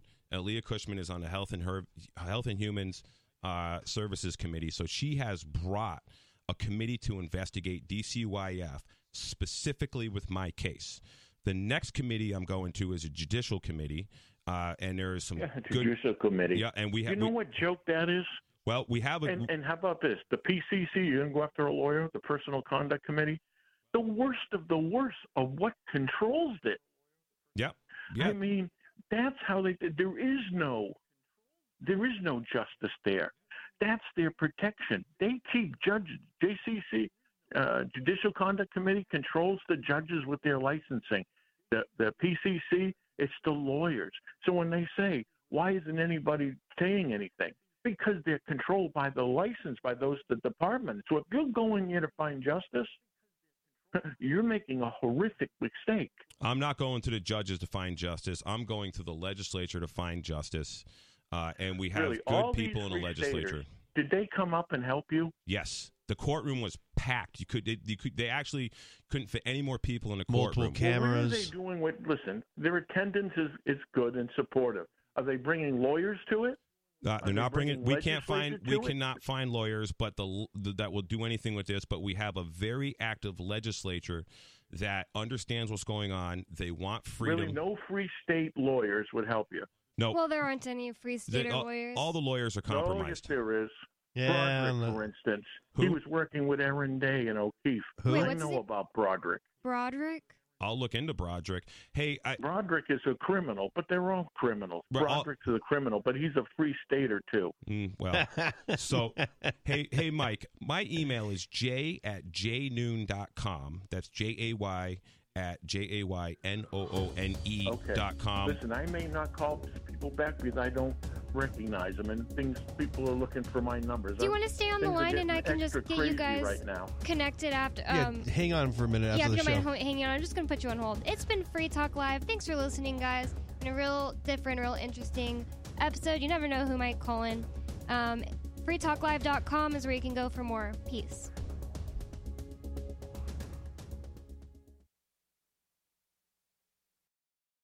You want to move to the free state and you're looking for some real estate, well, I know a guy who's really great. It's the realtor Mark Warden. Now you can learn more about the awesome things happening here in New Hampshire in our march toward liberty in our lifetime. Our friends at Porcupine Real Estate are hosting a series of webinars to educate you on the expanded freedoms enjoyed by New Hampshire citizens. Reserve your seat today at move.freetalklive.com. Topics include gun freedom, medical freedom, and political freedom victories. They also have a couple on best practices for moving to the free state and finding housing. These webinars are super helpful and free to attend once you've registered at move.freetalklive.com. Visit their YouTube channel, Porcupine Real Estate, for videos from past presentations and sign up for upcoming webinars for free at move.freetalklive.com. PorcupineRealestate.com.